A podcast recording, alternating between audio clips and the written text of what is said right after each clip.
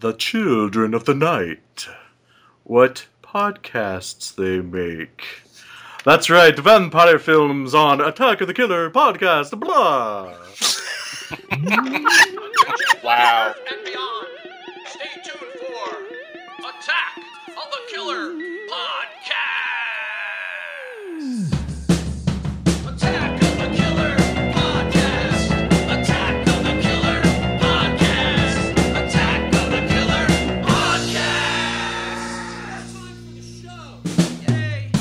Oh, hello, everyone, and welcome to another episode of Attack of the Killer podcast. I'm your host, Insane Mike, and this show is going to suck. Why? Because it's about vampires. Oh. That's right.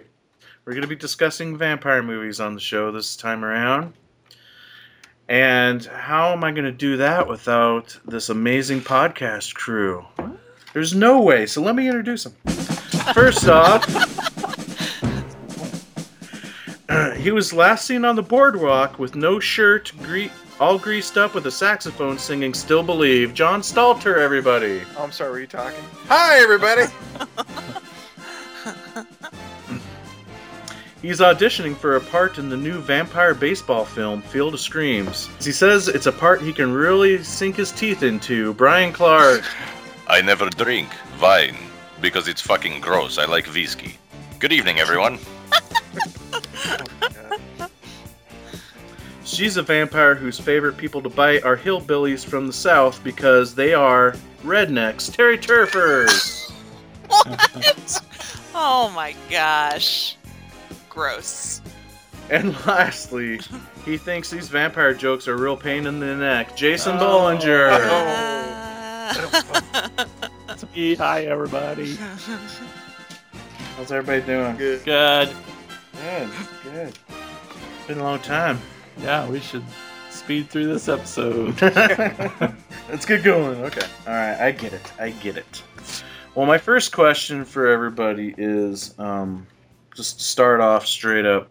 What is your all-time favorite vampire movie? Gotta pick one. Oh shit, dude. yeah, Terry, you have to pick one. If you need a moment That's to think, That's easier than ranking. Oh. Well, then you you go first. four? What's your I- Why do I always go first? That isn't.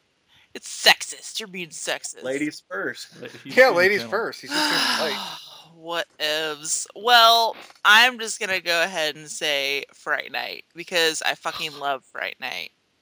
Thanks. for Nice. my pick. Done. good. Boom. The the new one or the original? The original. Okay. Just gotta be sure. Got to clarify. what is it about Fright Night that you enjoy so much? I don't know the whole thing. Does Jerry Dandridge do it for you? I, I young Chris Sarandon is pretty hot. I'm not gonna lie, and his sweet '80s sweaters in that Mm. movie Yeah. could Mhm. be that. Well, and Same. Roddy McDowall is just so amazing in that movie. Like, how can you not love it? Yeah, that's that's top form Roddy McDowall right there. That is the Mhm. Between that and Planet of the Apes, that's that's that's his legacy. Oh yeah. Um, yeah. Well, my question then is, is so Jerry Dandridge has his assistant guy, and I still to this day, I love the movie too. I've seen it a thousand times. I still don't know what the hell he is. Well, and I think we, well, we've Bug talked dude. about this. What- Like he's He's made kind of bugs. Yeah, I don't It's the Guardian. Yeah. he's the guardian. Like similar to what you see in uh He's like Uh, Renfield. Salem's Lot or but yeah, the whole him melting thing doesn't really I don't It's- know. But it it's looks still awesome. So Oh, yeah. fuck it. Who cares? Let's let's ask Fred Dekker in September. What the fuck? You mean Tom Holland? Or. Tom Holland. yeah. But the, the guy that plays his Right. assistant is like one of the nicest guys you'll ever meet at a convention. I'm trying to think of what else he's. been Other in. than the fact that he created the fucking show according to Jim. Or he was like the executive producer. oh no kidding. I didn't know that until after I met him. I'm like, what else has this guy done? I'm like, oh Jesus Christ. I'm like, well, at least he's successful.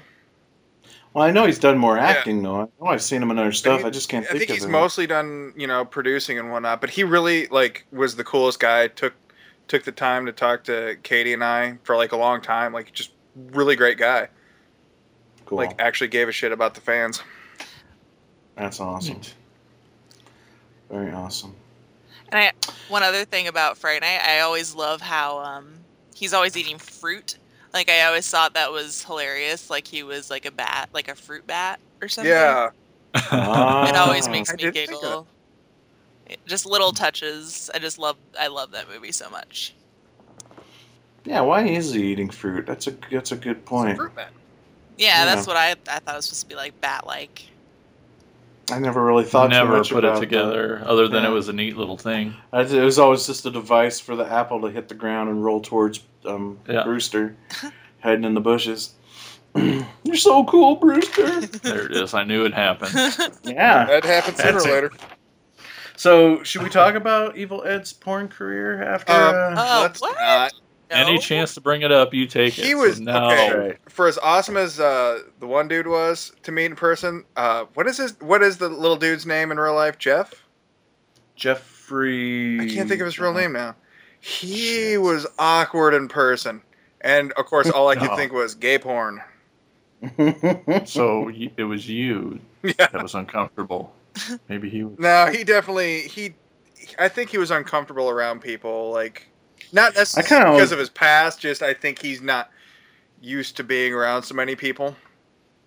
I kind of you just see that in all of his non-gay film performances. And some gay Um, ones, you know. Yeah, probably. I haven't seen Patty any. Cake, you'll Patty Cake me. Fist, still a good movie. still a good Oh. movie. Part two might have even been better. Fist harder. Stephen right. Geoffreys. Damn you. it! That took way too long. Yeah, we were sort of close to the name. We're fans of the But movie. I- and we don't even know his name. Sorry, dude, if you're ever listening. Um, but well, I because I remember him from the teen '80s comedy um, Fraternity Vacation, which is like one of Tim Robbins' first movies. Um, and he's just the same in that as he is in Fright Night, as he is in 976 Evil. So you get a feeling that that's just him, Mm-hmm. and he probably is extremely socially awkward. Yeah, he just, but nice guy. Don't get me wrong. Just wasn't out as outgoing as you know William Ragsdale or uh, other people. sure, sure, Herman's head. Yeah, Yeah, so I know we talked about Fright Night a, a bit on the show, um, Sometimes so I don't know what else to say about it other than it's, it's, nice awesome. to learn about why Terry likes it so much. I tried. She wouldn't give me shit. She's just like, it's all I, awesome. I want to know one. It is all awesome. I want to know one It's weird weird thing about that movie. It's not so weird, but uh, when they're panning through his room, he's got uh, a coffee cup. Iowa For Hawkeyes. Iowa, yeah. yeah. There's got to be some like somebody who is involved with this movie is like, yeah, we got to put this in here because that's my. I think we've talked about that before. Like, I don't I wanna know. part of it was filmed or. I well, see, that's the that's the mistake I made And because I think of that I that Iowa coffee mug or whatever it was. Um, I somehow I always had in my head that the movie was was shot in Iowa, and we back in Jason and I's uh, YouTube show, um, movie reviews from yeah. the asylum. Shameless plug. I forgot about that. Um, uh, we had I had mentioned that that it was filmed in Iowa, and I was quickly corrected that it was not filmed by in Iowa. everyone. Yeah, pretty much. So yeah, so I don't know. It Well- like somebody somebody who worked on the set or something We're was a just fan gonna of have to ask uh, Tom Holland. I don't even think the movie's supposed to. I don't even think the movie takes place in Iowa. I just No. always assumed it was a midwestern town. Like yeah, probably for some reason it. I always assume like movies like that just take place in Illinois. Yeah. Like with the club scene, I'm like, it's clearly not like you knew New York or L.A., but you know, uh, I could see Chicago. yeah, yeah. I could see it being like a Chicago suburban area. Yeah. Wait, I may Hmm. have discovered it. Uh-oh. There is a Fright Night wiki, Wicka wicka. believe it or not. And it says That's what you're supposed to do. That was that dumb. Char- Charlie Brewster was raised by his single working mother, Judy, in Rancho Corva- Corvallis, Iowa. What? So it takes. So it does take place in Iowa. What? How did I Huh. never figure this out? This now just became my favorite movie ever. But sort I of. mean, that's. But I think even after I shot after we shot that episode of movie reviews, I went back and watched it and saw in the credits, you know, the filming location and was like, okay, I was wrong.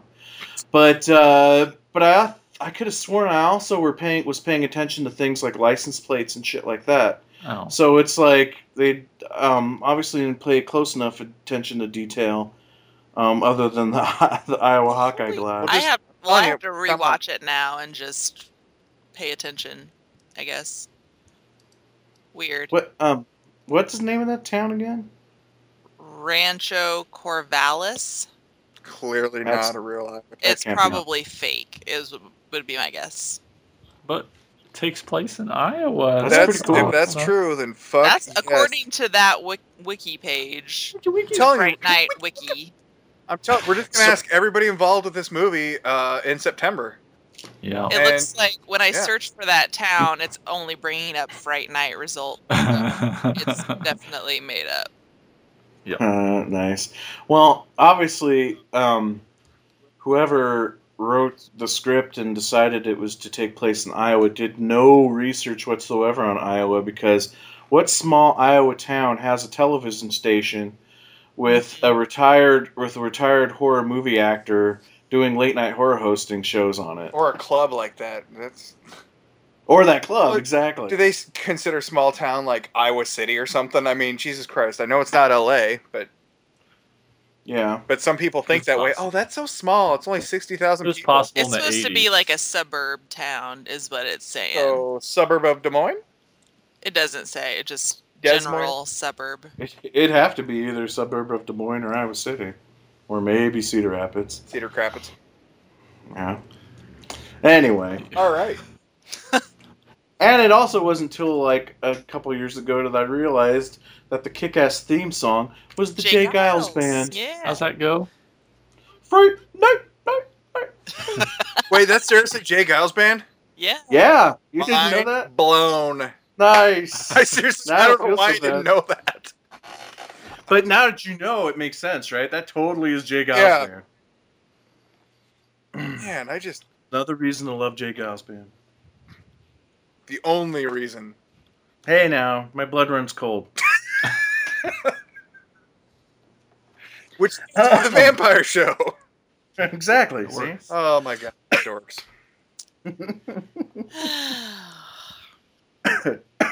okay, so um, so Jason, what is your all-time favorite? All time movie? favorite is a three way tie. That What? Terry. So three ways. Just kidding. Ugh. I wanted to pick Rockula, sure, obvious. I, I thought maybe that would come up. I was hoping it would. Obviously, want to pick that one, but it's not. It's not that good. Still Dean Cameron. Hell yeah. Yeah, Mhm. it is, isn't it? I still, I mean, I didn't ever seen that movie before until we did that episode. I don't even remember what the episode was about. Was that music Music Last horror or or comedy? horror? I don't remember. But Rockula was one that I watched for that episode, Uh-huh. and I I really loved it. I liked mean, it. It's so 80s, but it's good. I love the device of Yeah. his other self in the mirror Yeah. talking to him through the movie. I thought that was pretty genius. Weird fourth wall thing, Yeah, sort of sort of. device. So yeah, obviously want to pick Rockula, but no. I wanted to pick Last Man on Earth. Oh, Yeah, yeah. it Technically, in Last Man on Earth, they are referred to as vampires, That's and all true. the all the devices he uses to fight the vampires are all the vampire fighting tools, like Yeah. stakes through the heart. Well, He keeps the fresh garlic on his front door. That's what keeps the vampires out of his house. Yeah, and the I Am Legend story that that's based on, they are vampires for sure. That's probably my favorite VP film. I think. It's it's yeah, it's definitely one of mine. It's toss up. It's I kind of go all back and forth though. between It's that easy. and yeah, yeah, and that whole movie is just Vincent Price pretty much. So Yeah, it is really good. Just like Collapse is all Mulkey. Same thing, right? Same- yeah, Anyway. same character. But uh Joe's gonna roll over in his grave on oh wait, he's not dead. Um, but he's gonna be mad at me. But I think my favorite vampire film I'm gonna say is Let Me In. Ooh. Oh. I wonder if that would I- get brought up. Negative snap. Fucking love that movie. Now wait, I, I keep getting confused. Is that the American one? It's Yes. easy for me to not get confused because I still haven't seen Let the Right One In. What? Oh, that's right. Still. Still. And I'm, it's just to make Joe mad, I think. But you should well- because it's really good. Uh, oh, that's yeah. what I hear. But I've already seen Let Me In, so And it's not the gonna be same movie. That. Right, so um, Same movie, but better. well, You to know, be, to be honest, and why I keep getting confused kidding. is I still haven't seen either of them. so- Well, there you go. What? I know. Let Me In, dude. You give us homework for these episodes. You should have watched that shit for this episode. I did some homework for this episode, and we'll get to that eventually. I, we better damn well get to it. Anyway, Yeah. Else I didn't watch that movie fucking nothing. but I'll bring up later. Okay, cool. Well, what is it about? Uh, Let me in. well, it's a few Hey, things. No, She hasn't. She's I know she's got a name. like every forget it, so movie we talk about tonight. You call them by not their names anyway. Characters from other Uh, movies. right. Uh, I really I I love how slow it is. I love it's very uh, the cinematography is outstanding. I love the score, but most of all, I just love those two kids. I think Yeah. they're both amazing in the way they are together, and ah, man, I love it. yeah, it's a really good story for sure. And and I like Let the Right One In as well. That one is is really well done. Also, it's just it's startling, like how shot for shot it is. I mean, really, Mm-hmm. but it's still really beautifully done for sure. I like it. So cool beans. Yep. Okay. John, what about you?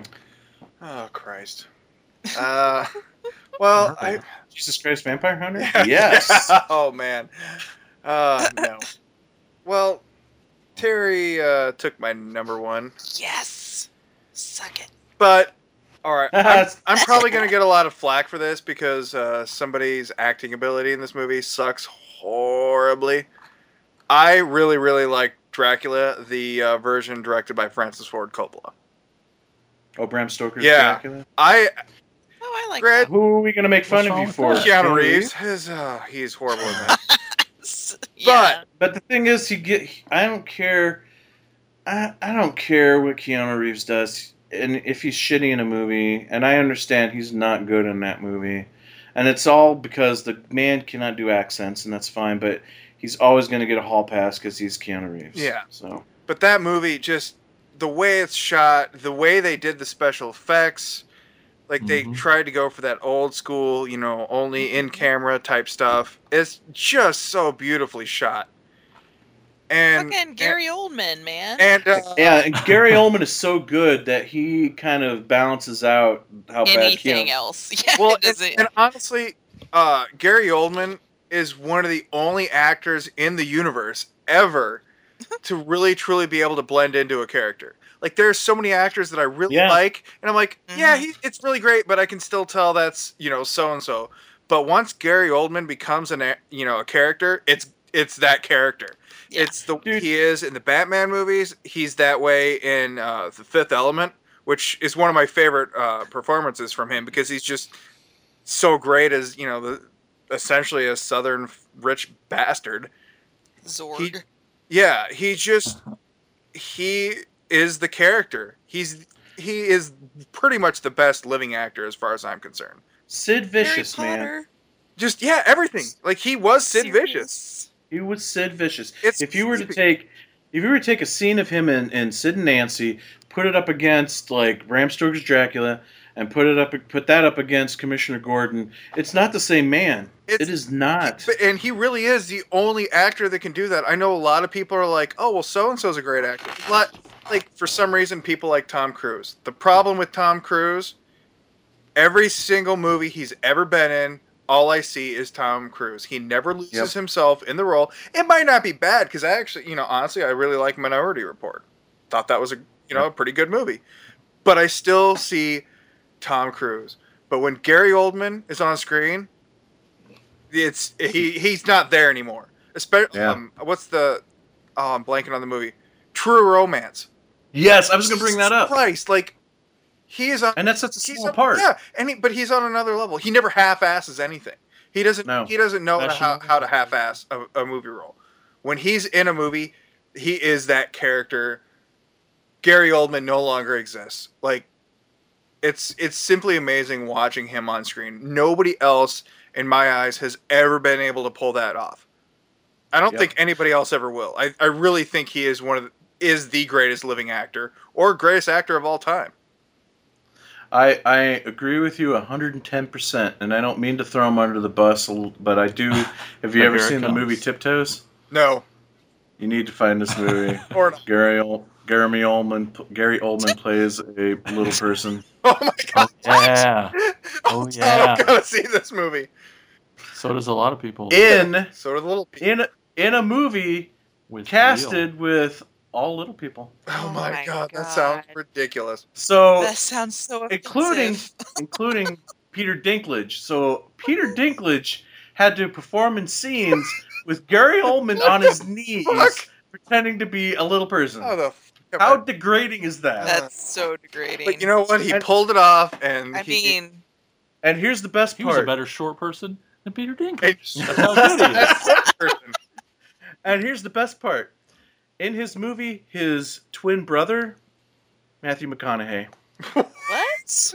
Matthew McConaughey still plays a full-grown person. Well, yeah, that could. Just happens, Yeah. but there's still like what a 20-year age difference between the two Yeah, actors. or more. I mean, Gary Oldman's up there. What? So When did this come out? Tiptoes, John. Oh Jesus, I forget. That is just It's been so. it's been I mean, on maybe one a couple years. hand, 2003. get work with Gary Oldman, but on the other hand, Oh my god! I think I remember seeing like footage of this. Yeah, he is not convincing as a little person. no, it's it's just mind-boggling because it's good. It's got a great cast. Yeah, it really does.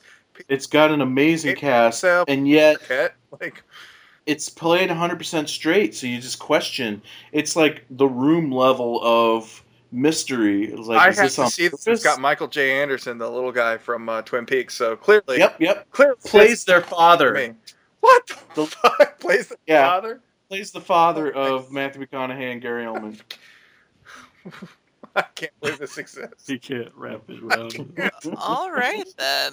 This sounds ridiculous. And the the cover of it makes it look like a romantic comedy set in Ireland or something. Like, Is that Patricia Arquette too? yeah, Yep, Kate Beckinsale. Like, this is just yep. what the fuck. What the fuck? doesn't doesn't derail much worse than this. Really. Anyway, Twenty more minutes. Anytime I can- What the fuck? But anyway, back. To Anytime I can bring up Tiptoes, man, and the, the, the title alone, come on, it's called Tiptoes. Oh, I'm so buying a copy of that.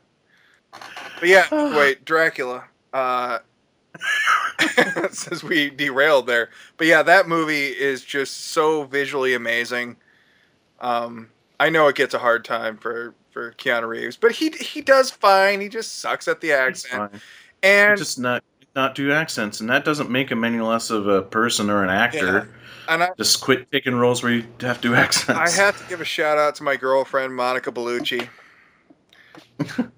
Her breasts look fantastic in that movie. And there we're done. I don't think Keanu's the problem with that movie. I think there are two problems with it. What? Shush. Okay. One that it they should not have made such claims about its close ties to the novel that we're making the most faithful adaptation. We're even going to call it Bram Stoker's Dracula. It has not much to do with the book.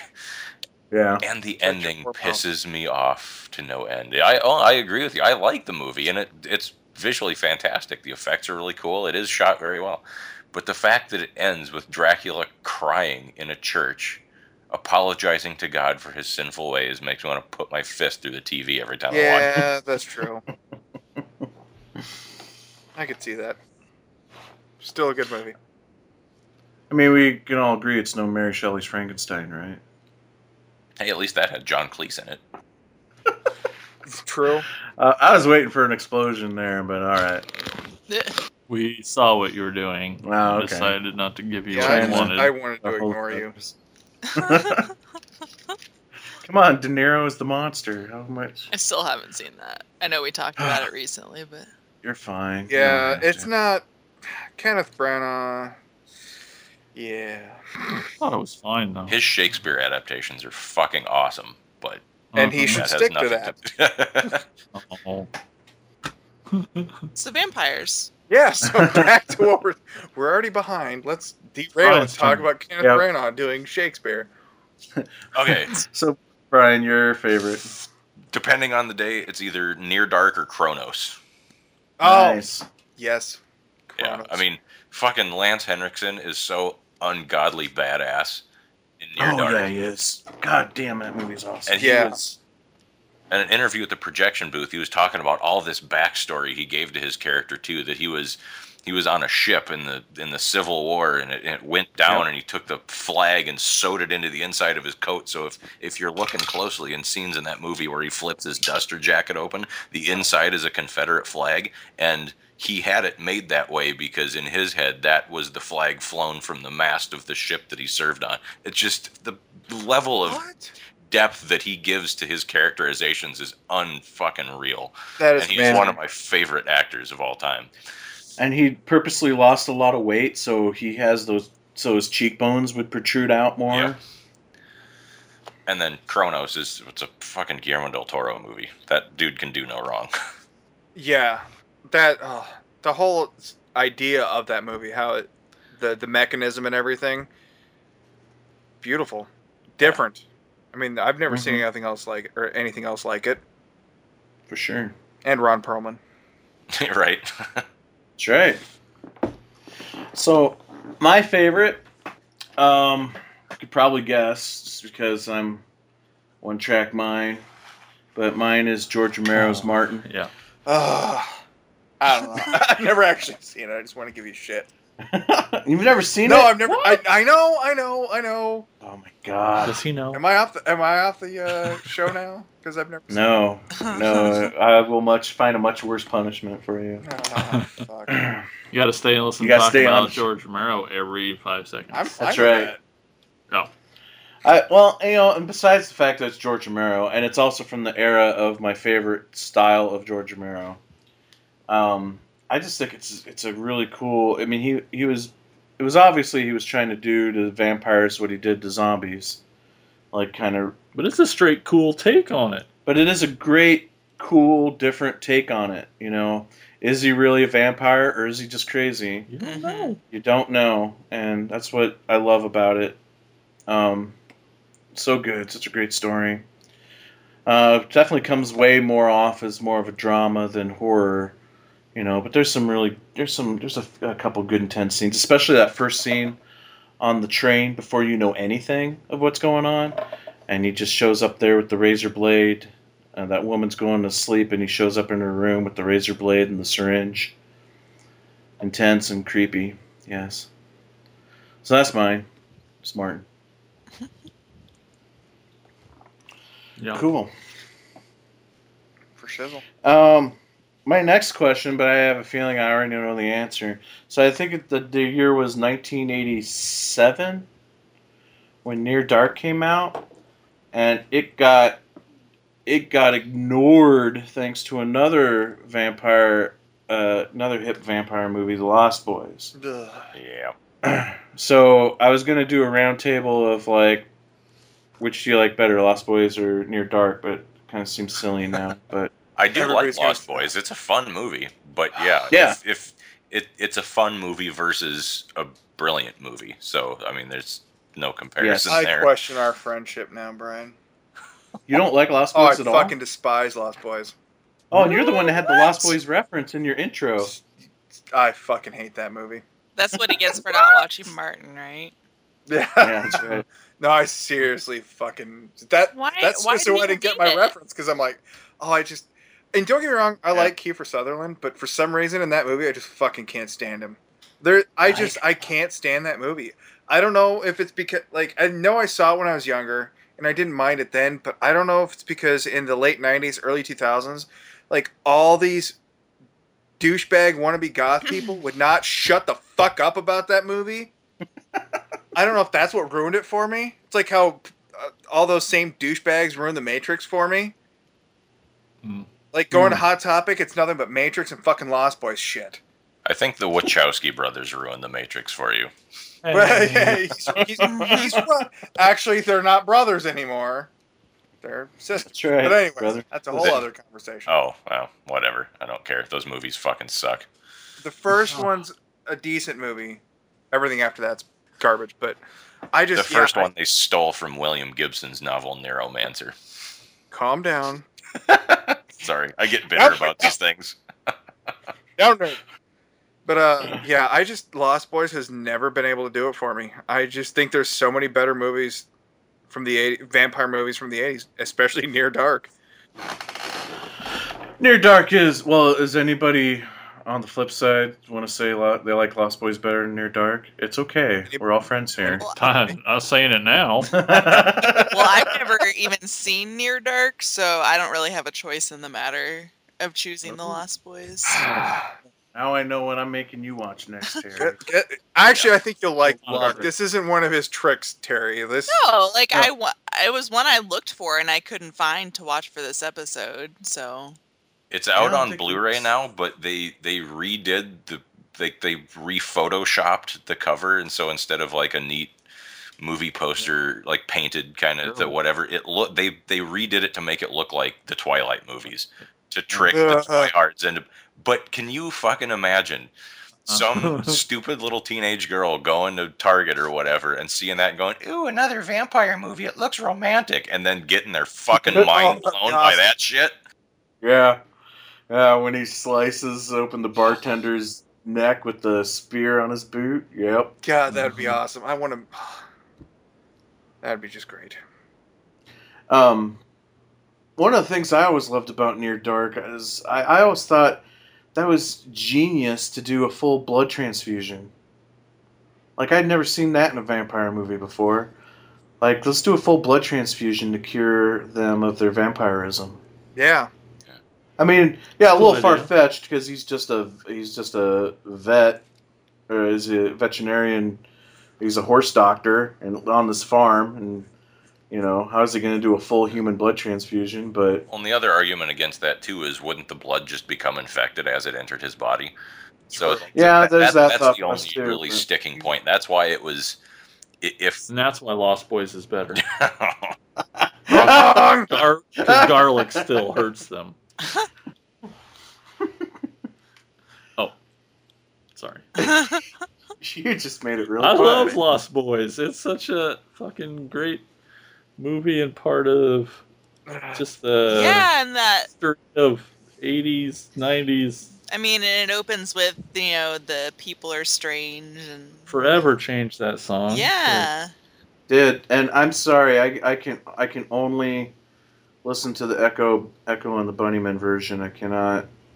Listen to The the, Doors Doors version seems too slow for me now. Yeah. it Funny is, Man yeah. rule. And it also proved that everything's better with a sax solo. yeah. from a When you're- giant buff shirtless guy. Who does conventions now? This show Oh, should really? have. sex. I mean, the Frog Brothers were so much fun. Like, I don't know. I love the cranky old grandpa because Oh big yeah. just surprise. I love cranky pretty. old guy characters in movies. Oh shit. And they love you. The only thing I take task in that movie is the comic book store. I don't feel they did their research properly on comic book stores and comic book fans because They're not Um, bagged and boarded. because because they're not bag and boarded. Um, their organizational system made no sense. They were not. They were not putting you know that scene where he's like, you wouldn't put Action Comics blah blah next to this one. I'm like, well, if it's numerically, yes, you would. it has nothing to do with what's going on in the comic. That's not how you alphabetize a. Uh, that's not how you organize your comics. And then also they they say a character's a comic book character's name wrong in the movie. So we can move on. Yeah. But I yeah, I'm with you though. I love the Frog Brothers. Anybody see the uh, any either of the sequels? No. No. yeah, I saw one of them. I can't even remember which one it was, but it was not good. The second one is total poop because it is a complete Twilight cash in. Ugh. It, it that's totally what they're going for. But I like the third one because it's solely focused on on the Frog Brothers. That's So- not the one I saw then. So it's a complete Corey Feldman vehicle, and I don't care how disastrous it is. Give me Corey Feldman, and the more the more disastrous the movie is, the better I'll probably like it. Just give me Corey Feldman. He need well, and he needs the money. So yeah, he wasn't that good in it. Like he couldn't even play his own part. he's really well. not that good. No, no, he never has been. But I love me some Feldman. It's fun. I saw him for like half a second in person once. We saw him in concert. Jason and I did. Did you really? With his band, yeah. oh my That's god. in Columbia, Missouri. He was what, like an hour and a half late? hmm And there was Yep. ten of you. Maybe. Yeah. There was fifteen. And the only thing I remember is he had a line in one of his songs about drinking someone's pee. What? Yeah, I remember. Yeah. Wow, classy. Uh, You just. Uh, But it was he was still in his Michael Jackson phase, that's oh for sure. man. Doing the moves on stage. It was glorious. Jesus Christ, that's a train wreck right there. Ah, I love me some train wrecks. Clearly. Uh, who am I kidding? I would have gone to. A super amazing thing happened to me last summer that really made me like Lost Boys ten times more. I was I was on tour with my band and we were out on the west coast oh, that's right. and we were totally just it was getting late and we were traveling hours and hours to the city and we decided to backtrack a little bit because that was the only place we could find a hotel and we so we just went this completely off the beaten route that was not the best route to our next city or going to Seattle I think from California and it, and we just ended up in this town um, Santa Clarita. no Or- Sa- well Santa Clara I think's in the movie or, or Santa Carla whichever Santa, one Yeah, Santa Carla is the one in the movie. Yeah. so we ended up in Santa. I can't remember now. Anyway, we, we we stopped this shitty little hotel, and I was just accidentally friendly with the lady. We had a little time on our hands, and we thought, and and Lonnie just wanted to go for a walk. The all these things never happen ever. We just you know, and like, so I'm chatting up the lady, and she's like, "Well, there's the boardwalk stuff going on. It's open 24 hours." And well, I'm like, "Okay, I'll I'll see if she wants to do that." and she gave me a little map and and she was for it and we go down there and I'm walking up and I'm just like there's no fucking way there's no fucking way and we get there and it is the boardwalk the pier from the movie with all the rides and it is fucking time capsuled completely as- minus sh- naked shirtless Oh, he wasn't Muscle- there. no, he wasn't there. the Saxophone. but seriously, and then, yeah, uh, it was incredible. Just the like, we, and we both knew it. And no, the same stores weren't there. Oh, damn it, the comic book store wasn't there. No, Damn. but a lot. Of, I mean, it was very still the same. That's same, awesome. some of the same rides and everything. And came home, watched the movie, and, it, and like, there's a lot of fucking movie takes place there. So just it was so nostalgic and then reverse nostalgic on the tour and getting to be there and accidentally it's such a whim and anyway so I, the movie's even more awesome to me that i accidentally stumbled across the movie set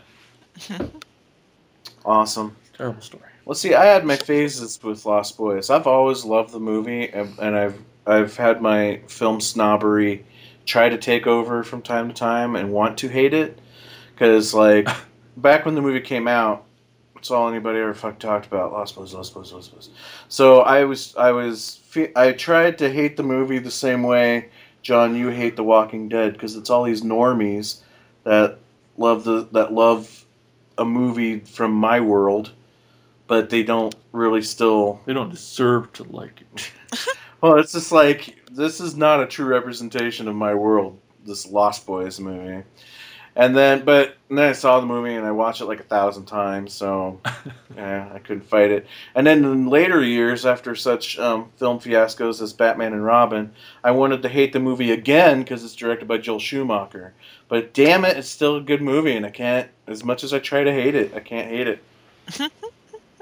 It's a damn shame. He's got a little bit of something going on. He also made eight millimeter. That was really good. Yeah, and what was it? Um, phone booth? Did he do that one? Um, did he direct that? I know it was written by Larry Cohen. Larry But Cohen did, directed Did he or direct written it? it. But did Cohen direct it too, or is that Schumacher directing? If it's the same one I'm thinking of, no, I don't. I know he. I know Cohen didn't direct it. I'm pretty sure that was Schumacher, okay. and I like that one. But and falling down wasn't falling down Schumacher. Yes. Yeah, and I love that movie too. Great fucking movie. Yeah, but you make a movie like Batman and Robin, and that just ruins Ugh. all of your all of your That's a credentials. classic. Yeah. No. No, it's not. No, but The Lost Boys is is awesome. It's fun. Um, I, know, I love me the two Corys. Always big two Corys fan. Um, love Kiefer. Two Corys, one Mike. Alex Winter. Yes, you got some Alex Winter in there. Yes. Yes, but No goddamn lines, but hey, No. he's there. There's me some some Bill. Bill and Ted. Um, yeah. So yeah, I, just- I I really like it a lot. Now I still think I I still think Near Dark is is the better movie, but they're different movies. So Right. there's just that you know there's just that again that film horror film snob fan in me that also wants to hate Lost Boys for overshadowing Near Dark. 'Cause that movie just got buried on you know video thanks to Lost Boys. I wonder. I don't know much about the marketing for it and stuff, but it was like you said. It came out in '87, and the reason it's cast the way it is is they wanted to use um, Lance Henriksen, Bill Paxton, and I forget her name, who plays Vasquez in Aliens, because Oh. they had just come off the shoot of Aliens and were Yeah. still that like tight family group, and they wanted that vibe for the Vampire Clan. Well, now was James Cameron and Kathryn Bigelow married at the time too? Yeah. mhm. So, you think they would have played like you know featuring the stars of Aliens, or you know, kind of tried to tie Ah. it in because obviously Aliens made a shit pile of money. So Yeah. Yeah, interesting. And I like the little kid in it too, the kid vampire that's the oldest out of all of them. But I can never remember that actor's name, and I think we've talked about him before in the past. He's also in another movie I really like, another Keanu Reeves movie, The River's Edge. Plays the little brother in that. And also the, plays the little brother in Teen Witch. So that kid's got some classic cinema under his always, belt. always the little brother. Yeah. Yeah. um, I also really like the moments too where uh, Lance Henriksen and the vampire group are getting exposed to the sunlight, you know, and they're they're you know covering up with blankets and like when they're when the shootout happens at the at the hotel. It's just a fucking amazing scene. And the one kid throws the blanket on his head and runs out to try to get the van and and that's like the Oh, moment so when they finally accept him that he Yep. endangered him because up till then, you know, the the girl who turned him was the only one who gave a shit, and the rest of them are like, "You better not screw up, or we're gonna kill you." And Yeah, then when were he endangers himself to save the rest of them, that's kind of when they finally like, "All right, you're okay, kid." Yep. So good, Terry. Gotta see it. Okay. All right. Woo!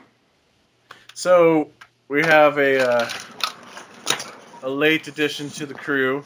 Um, Oh, so he doesn't, he doesn't get a cool intro, but Justin Beam is here, everybody. he's on here now. Fuck, I'm going to bed. Uh, I mean, I I'm love you, to- buddy. I'm going to bed. I heard I'm on here and I'm going to bed. Shirtless though, right? Of course, I'm always topless. And we were Good. just talking about Lost Boys. Got Yeah, him it's all a lot of- hard. Justin's here with a saxophone solo. Oh, here we go. Oh my so god, my my chains and my saxophone. I just walked around town with that, just topless, lubed, and That was you. for people. That was me. Look, but didn't you recognize the physique? Well, you were lubed, so yeah, I should have known.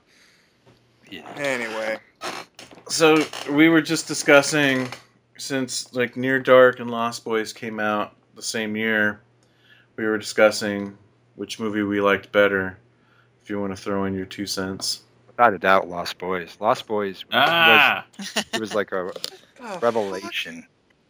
Oh my god!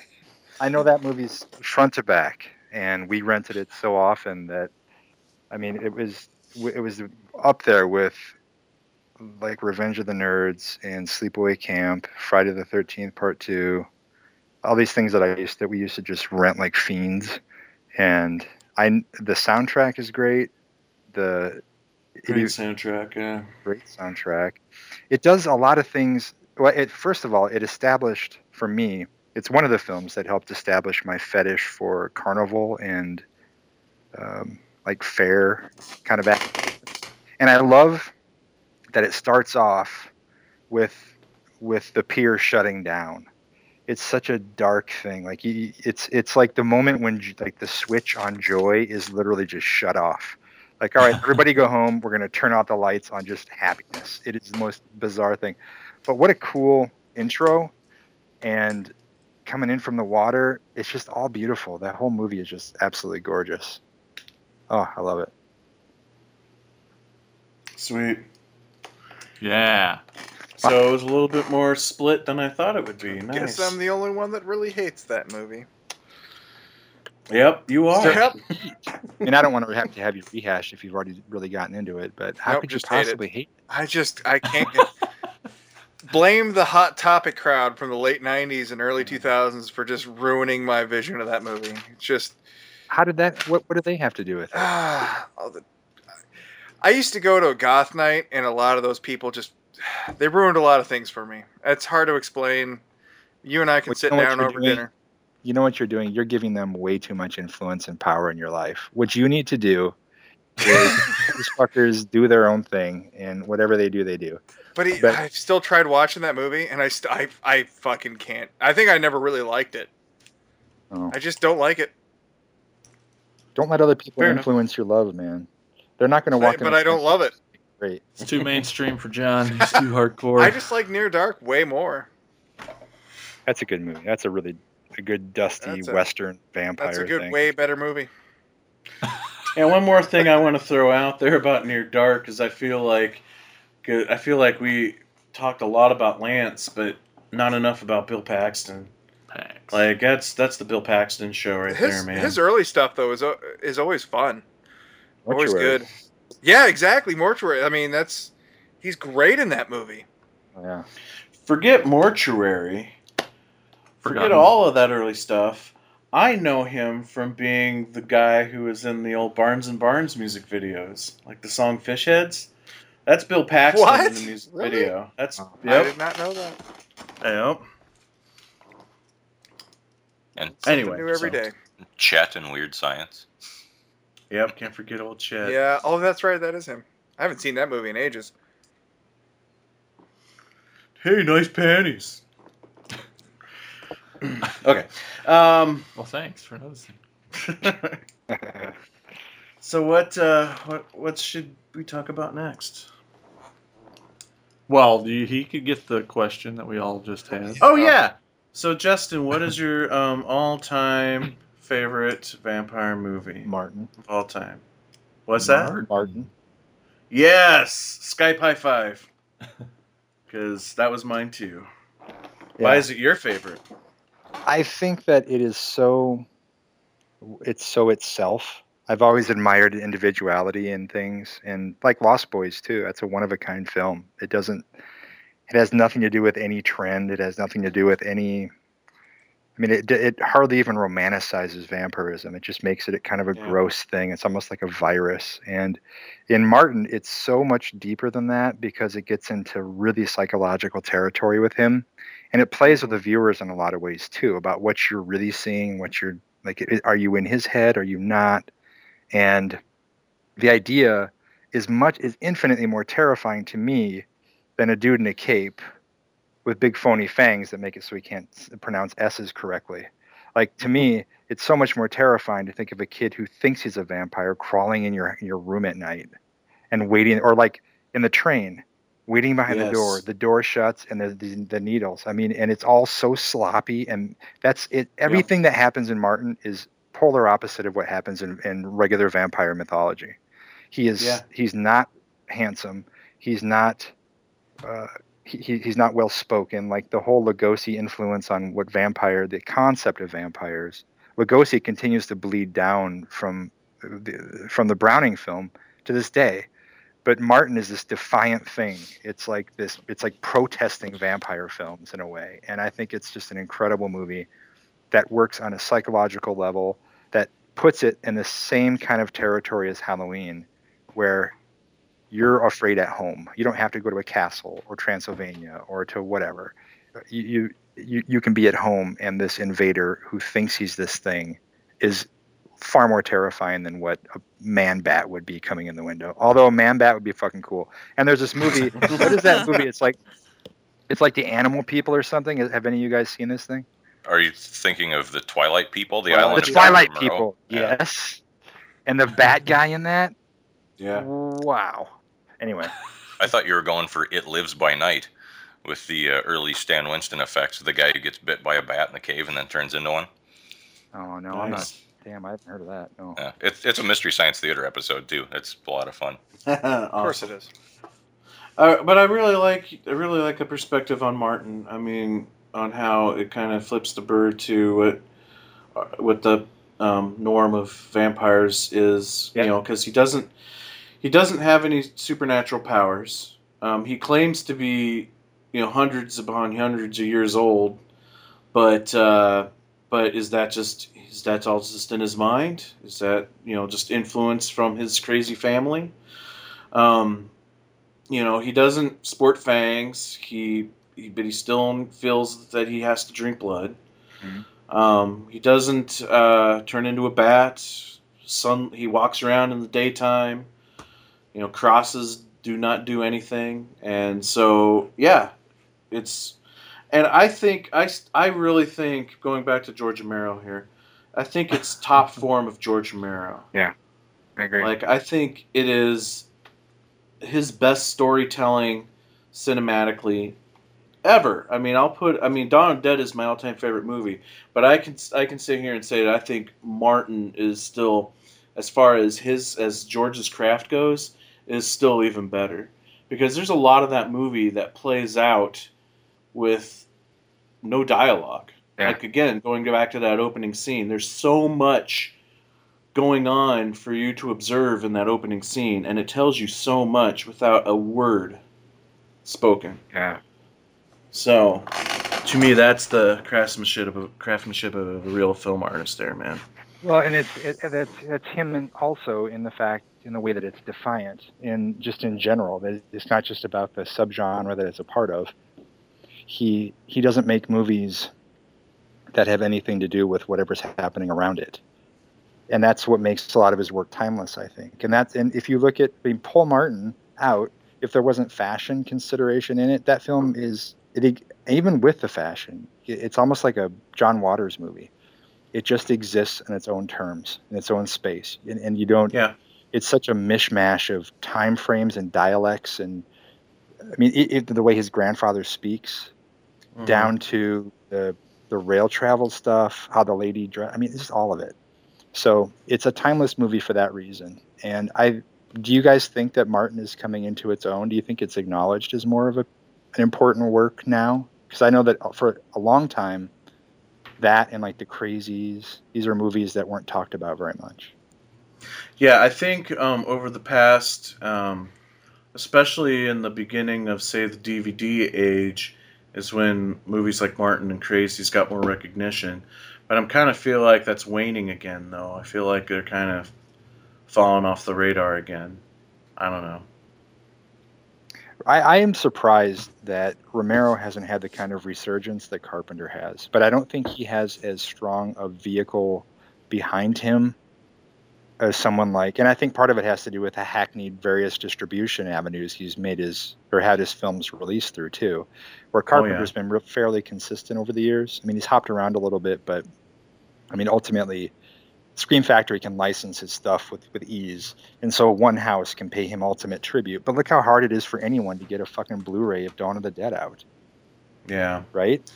Romero's true. stuff is all over the Very true. place, but he deserves that same kind of renaissance. And I think part of that, I, I, I think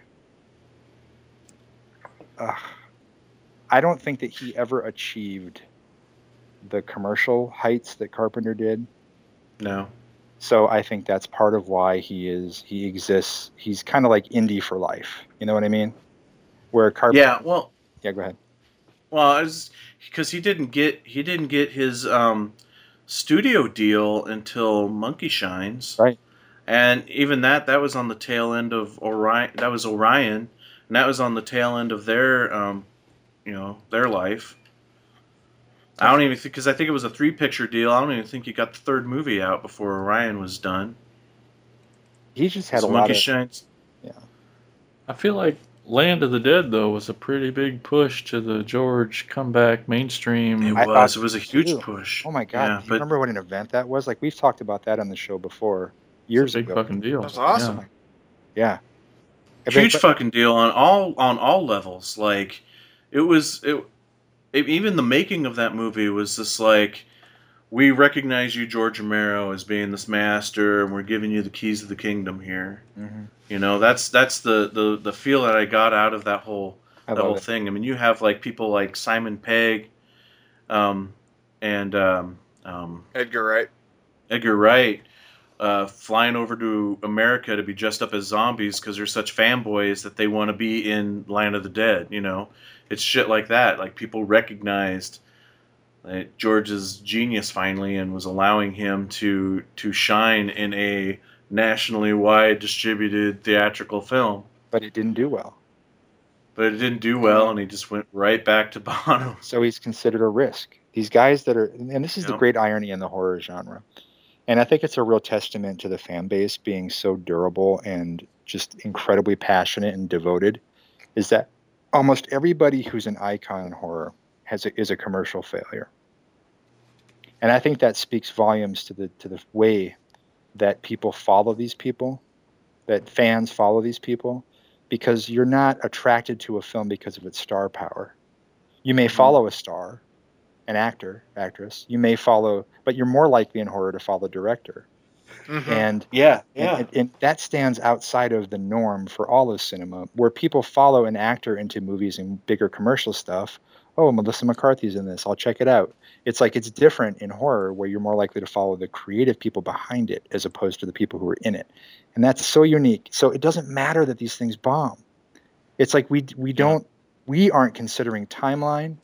We are considering overall legacy from the time we're kids, and I think part of that romanticism comes from reading magazines like Fangoria and Gore Zone and Deep Red and Slaughterhouse and whatever else you want to call out.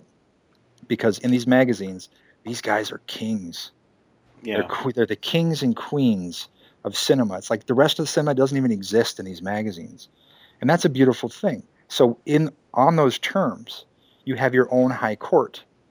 And it makes no difference what their lineage is because you just care that they're there and you love their work. You don't give a fuck who they're friends with, who they're married to, or anything like that. If they're the Yeah. sexiest man on earth on the cover of People magazine, it doesn't fucking matter.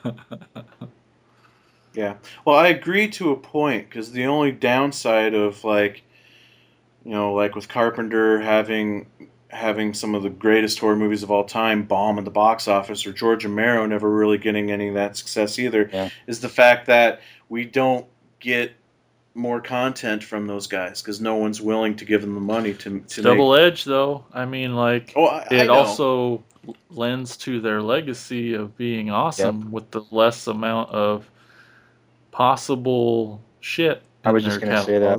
Catalog. Yeah. Every like but I could go back on feel- that too when, with the whole George Romero thing, especially. It's just like he's so fucking pigeonholed on being the zombie guy that his last th- his last three movies were fucking zombie movies, and I know he's got more to him than just being the zombie guy. Okay, let me let me interject right there, Mike, and I want to throw this out there at you because I know that that's been the line for Romero, and you know that I love him so much. Mhm. George, the George Romero who made Night of the Living Dead, wouldn't give a fuck if a studio came knocking on his door. The George Romero who now sits and complains that no one's giving him money is not the Yeah. George Romero who's out making his own shit because he loves to shoot stuff. Okay? Yeah, if he wanted tr- to be making movies just like you guys, what do what's the very first thing you tell any kid who approaches you anywhere and says, do "How it." do I just do it?" And Romero knows that, and that's his roots, and he's done it before. He didn't. He didn't. You know, he. It wasn't like he abandoned that at any point. I don't think he did. I think he's just been, become somewhat complacent, and I think that it would be very thrilling for somebody to back him on something indie, but it wouldn't take much. If he were to do a Kickstarter campaign, if he were to turn to a couple friends and have Yeah. you know send him, give him 100k, shoot a movie, because who's going to show up? Every single person who can possibly lend a hand. So the fact that George Romero hasn't made a movie that he thinks is up to what he is like his potential is, and the fact that fans look at him and go, "Why is he always so like?" It's he could be doing stuff and he's choosing not to. Well, do you think that has to do with um, their perception of the system, or or is is it an age thing too, though? Whose perception? Well, what we're talking about, like the fact that he thinks he has to have some, you know, a studio to back him now, or what have you. I'm not saying He- that, that he's lost. Yeah. That he's lost that indie edge. Yeah, I, I'm not saying that's the case for him. I'm just saying, I mean, like if he were to, I've heard that, and I and I know that he is very vocal about disappointment in the system not backing him. So that's why I made that comment. I don't Yeah, think yeah. if you went to George Romero and you said, "Why aren't you shooting stuff?" Oh, I, I do think he'd probably say, "I'm old." So I think that you're probably right. And to an extent, there comes a point where you have a legacy that you can lean on. You've earned that. You, you've earned that from the moment you make anything. Look at it, admire it, you know, ride on it. You, yeah, that's what it's there for. But I think the biggest thing that hurt George's career and maybe his indie sensibility was that time frame when the studios were giving him an opportunity, but then like the rug kept getting pulled out. Like during that time frame of Martin and Dark Half, stuck Like, in he was in on about a dozen things. Yeah, yeah, yeah, and you know, and it was all tied to studio shit. Yep, yep. And he could have done any of those projects independently, like he did back in the day of Night of Living Dead or or Martin. So. I assume it's because he made Knightriders, is why he. God damn it, Knightriders was a brilliant fucking movie. Well, no, the same thing happened to Carpenter when he was in. He made Memoirs of an Invisible Man and wanted to shoot his shoot himself in the face. He was so miserable in making that movie with Chevy Chase, who I guess was the biggest cunt this side of Donald Trump. And so Carpenter almost was willing to walk from the entire game because of his experience on that film. So the studio system can push people away, and it can also Yeah. suck you down and weigh you down. And when you don't belong in that system anyway, you're never going to be comfortable in it from day one, regardless. So Yeah. to have that happen over and over again, I think that would be that would be hard to deal with. But I, I mean, if Romero has more ideas, I, I- would love to see him doing them. Argento's continue doing it. Why can't Romero? Well, Yeah, I think it's just. I, I think the horror fans need to. I don't know how to say this. They need to stop being fucking horror fans for a minute and be a be a human person. I- I'm saying this wrong, but I'm trying to say Realize is that, is that like, hey, like life is not Fangoria in the '80s yeah, and and and every filmmaker is a different person. I don't know if you guys know this. What? And and and people as humans have th- things change. Like our worlds are. Uh, we've spent so much time with our noses in Fangoria that that we think that's how life's supposed to be. If George or any filmmaker wants to make a couple fucking awesome movies and then never make another fucking movie again, it's, it's that's us being nerdy guys. Oh, but why can't he do a good movie? You know, like who fucking like People change.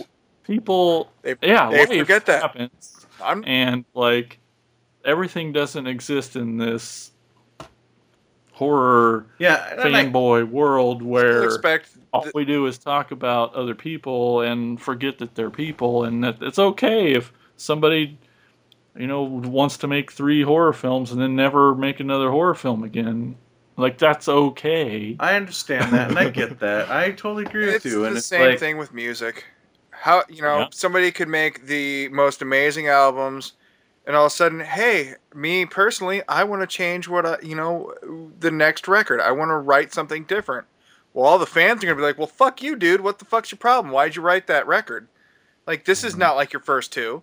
And that's how it is with movies. Like what you didn't you didn't make the same kind of movie again. What gives, dude? I Yeah. think that the discussion here wasn't saying damn Romero for not making movies that No. are cool. Mm-hmm. I think the discussion was like the way that we ended up down that road was what did we were talking about resurgence and we were talking about the opportunities that certain people have had and some others haven't and like with Romero having the great opportunity with land and the film just mm-hmm. not performing and then the point was made that he's been pigeonholed with the dead thing and I don't think that I mean my whole point with that was just that if he wanted to get outside of it, he would. Jason, it's actually more to your point than anything that if he wanted to make another movie, he would. Oh, he, he could rally Yeah. the troops in a heartbeat. Yeah. Oh yeah, I'd be there.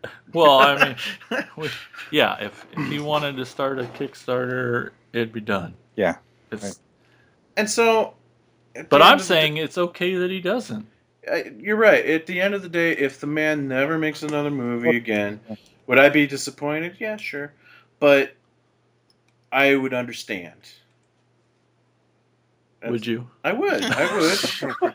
I would. I just know what the, the the aggravating part for me is. I know there was that time frame where that's all he wanted to do was make movies, and and and he lost his way, being stuck in the studio he, uh, development hell thing.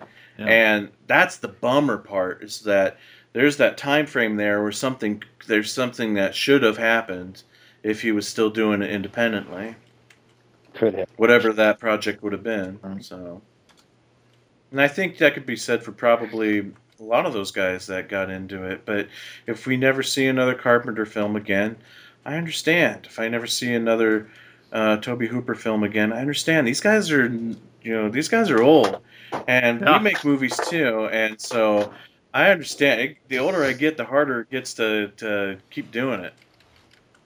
And I and I feel like what we do is extremely light compared to what they have to go through on on the Sure. much bigger budget situation. So I get it. It's just a bummer. I don't even know where this all came from. It's awesome. Anyway, so vampire movies. Yes, Martin is the greatest movie of all time. Thanks, Justin. Uh, Okay. what other vampire movies do we want to talk about? Has anybody brought up subspecies series yet? No, Anybody have Why'd you say on that half laughing? I because like he asked if anybody brought them up yet when we've only really talked about like four films so Oh, far. We really started. no, um, no, and I'll be honest. I don't think I've ever se- actually seen a subspecies one of any of the subspecies movies.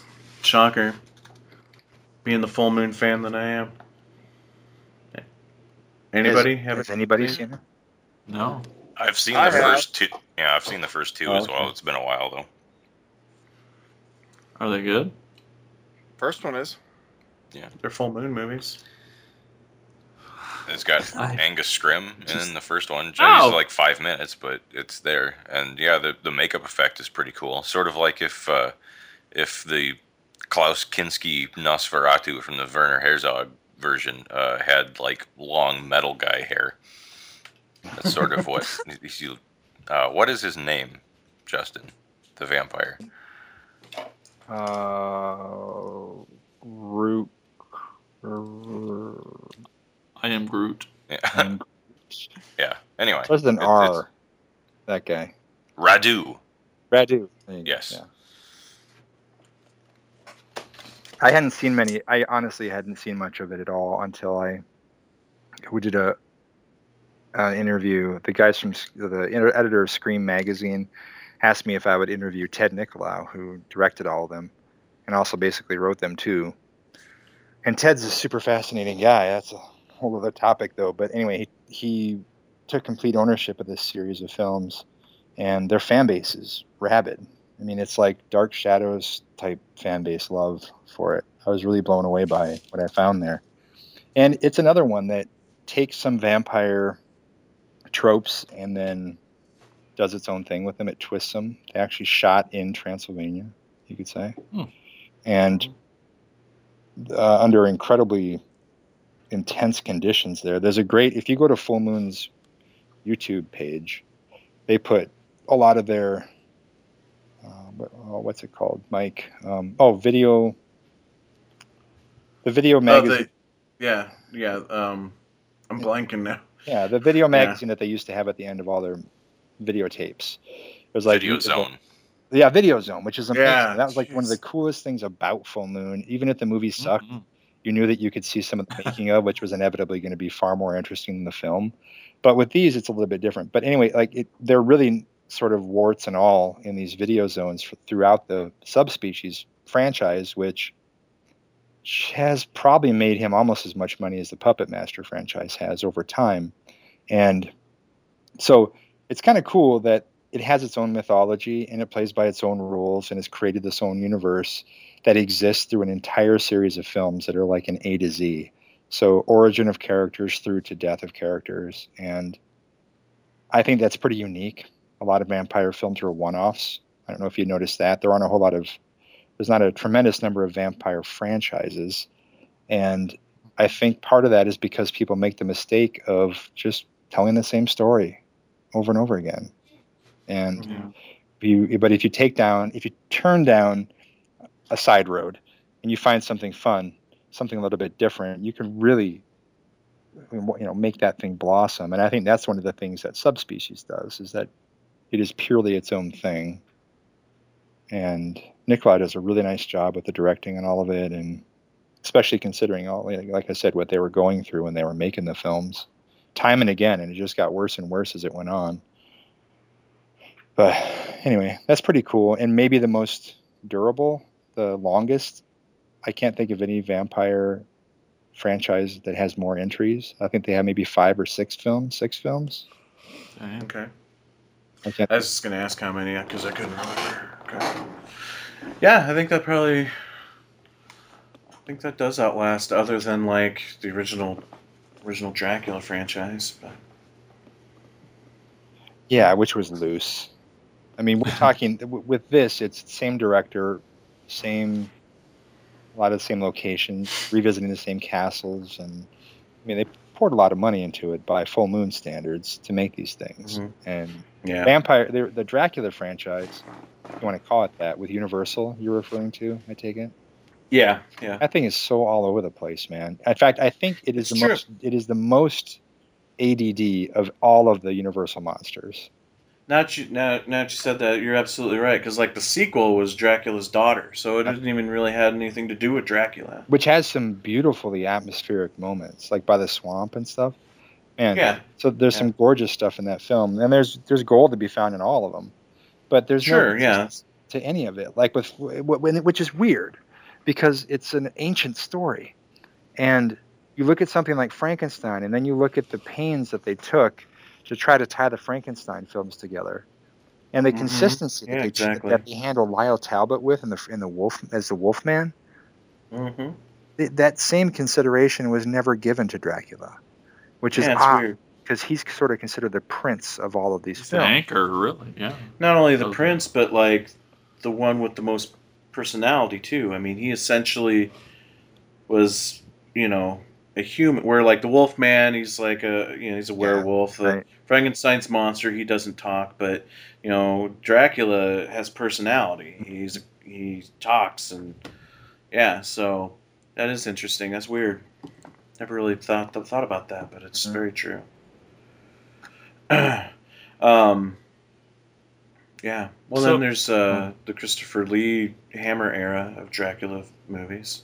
Yeah, Th- those are those are slightly tied together, aren't they? I would say that's better that they handle it better than Universal in terms of trying Yeah. to have continuity among them.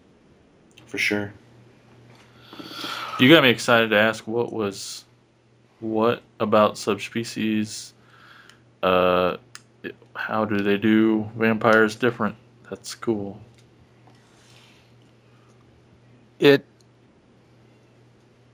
the way I mean I don't want to spoil too much because I do Yeah. encourage people to track it down for real and f- and especially Full Moon now you can buy a set of I think all of them including Vampire Journals which was not originally intended to be a subspecies film but was tied into it through a tie like the main character in that film mentions that Radu was sort of his mentor in a way and that he came from Hmm. Radu's world, and so that's why he does things the way he does it, does them. So I think you can get all the subspecies films plus vampire journals in one DVD set for like nine bucks. Wow. It's nuts. And awesome. so there, if you want to dive into this stuff, there's absolutely no excuse not to pick this up and check them out for such a low price and to get all these damn movies. So of course they have their shortfalling, their shortcomings, like everything. But um, if you look at them as this thing that they are, which is so unique in the, in the world of horror, and just dig in, I think that marathoning that kind of stuff would be a blast. But the way that the vampires are created, I'll say, and the way that they can be stopped doesn't play by the same rules. And those are two Cool. key elements that are just boringly consistent throughout Yeah. almost all vampire film. So I appreciate that. Um, the motives, Radu's motive, and stuff that he does. Um, I would say, I mean, just those things alone, right there, plus the ah, Oh, authentic cool. and the authenticity of what they're sh- what they're presenting. They're not dressing up a soundstage in Los Angeles as Transylvania. They're they're they're going to Dracula's castle and shooting there. They're I mean this is all it's as real in setting as you can get and all the effects are practical and in camera. And they had a, tr- an amazing team, of effects team throughout the entire franchise. So if nothing else, it's worth it just to watch to see the you know, the creature effects and stuff like that. And they did a lot of miniature work. Um, so yeah, Yeah. it stands out in the full moon canon. I think it really stands out as something different. Cool. Cool, cool. A movie I want to bring up because I watched it for this um, episode, and I'll be damned if we're going anywhere without me talking about this movie because I watched the whole fucking movie just for this episode, and that is A Girl Walks Home Alone at Night. Oh, I haven't seen that. Oh, yet. You don't How like it? it? Did I say that? Um, you were alluding to it yeah. pretty hard. you watched it, right, Terry? Yeah. So I think you brought it up before. Maybe I watched it your for yeah, I think so. Yeah. No, it's no, it's good. Um, it's black and white. It's uh, It's very noir, sort of. yeah, Ukrainian film. So there's a lot of reading. That's what it was. Um, yeah, that's why he doesn't like it. here's, it's slow. It's pretty slow. cool. yeah, what's wrong So with you that? will love it, Jason. Yeah. um,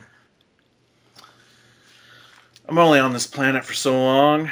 I don't need to. Uh, Really? watch really slow movies. No, I, I'm just kidding. Anyway, um, here's what I liked about it. I mean, it was it's a, it's an interesting um, little vampire story uh, in this little dead town, Ukrainian dead town. I think they called it Bad City. Yeah. if I remember right. And um, this guy lives with his heroin addicted father. Um, and you know the drug dealer that gives him his heroin He's a super asshole with the worst haircut in the world. Um, and he takes he takes the main guy's car as as back payment for the heroin because they don't have any money. So he basically steals this guy's car. And and our hero of the film I can't remember the guy's name, but the hero and even if I could remember it, I probably couldn't pronounce it. Um, the hero of the film, uh, you know, he works for this rich lady or something. I'm not even sure what he what his job was, but he ends up stealing her diamond earrings so he could give that to the drug dealer so he could get his car back. But when he goes and delivers the earrings, he finds the drug dealer dead because the vampire ended up, you know, killing the drug dealer guy. And he ends. So basically, the vampire is this is this girl, the the the titular girl that walks home alone at night. So right away, I thought that was kind of cool. Like you hear the title and you think it's going to be the scary story about this girl walking home alone at night being um, stalked by some vampire or something like that, right? That's kind of you know how the the title leads you, but that's the vampire is the girl that's walking home alone at night, and I like the use of like the. I'm going to be very politically incorrect when I continue to talk about this Oh, movie jeez. um, but the the um, headgear, the Ukrainian women headgear and cape thing that they wear, I don't know what it's called, so I'm just gonna generalize it as her cape and cowl. She's a Batwoman.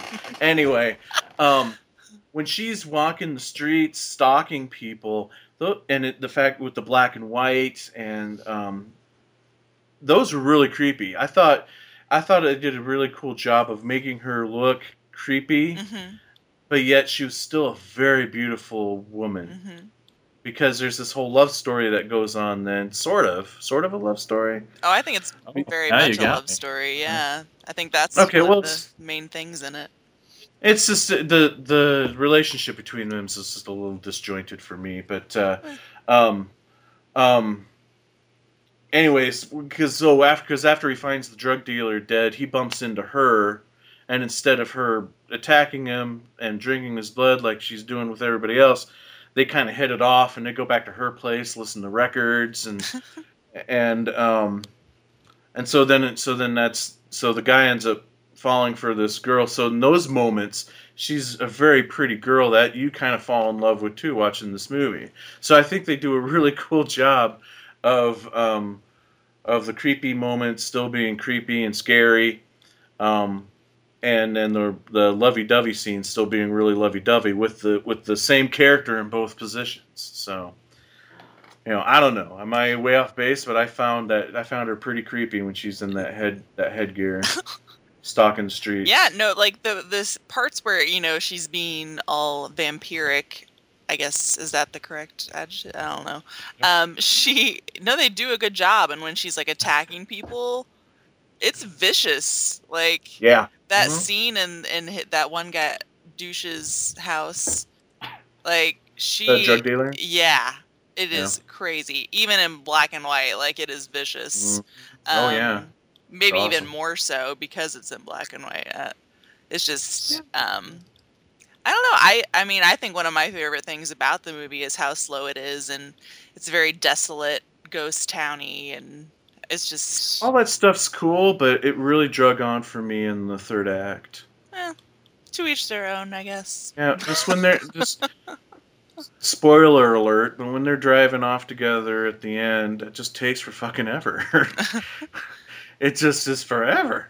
Eh. And and and so you know, yeah, whatever. But uh, I like but I still I still enjoyed it. I still liked it. It I'm was just a little slow burny for me, but uh, you know those those horror elements were right on par, and I it, can admit that I got swept up into the love story aspect of it too. Yay! I'm really excited that the writer director of that, I'm probably gonna pronounce her name wrong. I'm gonna pull a mic. Um, I think it's hurt yourself. Ana Lily Amirpour, That's exactly how I would say it, so it's probably wrong. but she has a, a movie coming out um, called The Bad Batch. I don't know when it's supposed to be released, but it has a ton of big name people attached to it, like uh, Keanu Reeves, as we've already discussed. Uh, Yeah. Jim Carrey, Giovanni Ribisi. Nice. like and it's about um a town of cannibals Oh. so i'm interested in seeing that for sure Toads. Um, my favorite scene, I think the creepiest scene, is when I, can't remember now if it was the father, the heroin addicted father, or if it was just some other random old man that was walking down the street and she's on the other side of the street watching him, hmm but like mimicking his every move. So when he would stop and look at her, she stopped and looked at him. Then he would start to walk and she would start to walk. i think it was the same Was it the heroin dad? i think so it's been a while since i've watched it but I thought that was a really creepy scene. I just, I just like that that that like at night suburban area, um, with like your scary force on the other side of the street, just watching you and stalking you. mhm. I think that's a really creepy, um, really creepy thing. well like yeah the whole reason i wanted to even watch this is because i saw that like there was a tagline for the movie that uh, pegged it as the first Iranian vampire western, and I was like, Yeah. okay, I've got to watch this. like, I got to see what this is about. Yeah, I don't understand the western thing. I mean, it's not like a shoot 'em up. It's just like the feeling, like ride it's a ghost town and that sort of. Uh, Uh, Uh, Oh yeah, maybe. I mean, I'd still, I'd still. I, the only the only thing I could put my finger on is that the director is technically American, so I don't know if maybe that's what they meant by Western, but um, Uh. the land of the West. But I don't know. um, yeah, it's- yeah, because I saw that tagline too, and I'm like, Western. You know, that's it's a really loose interpretation, I think, but.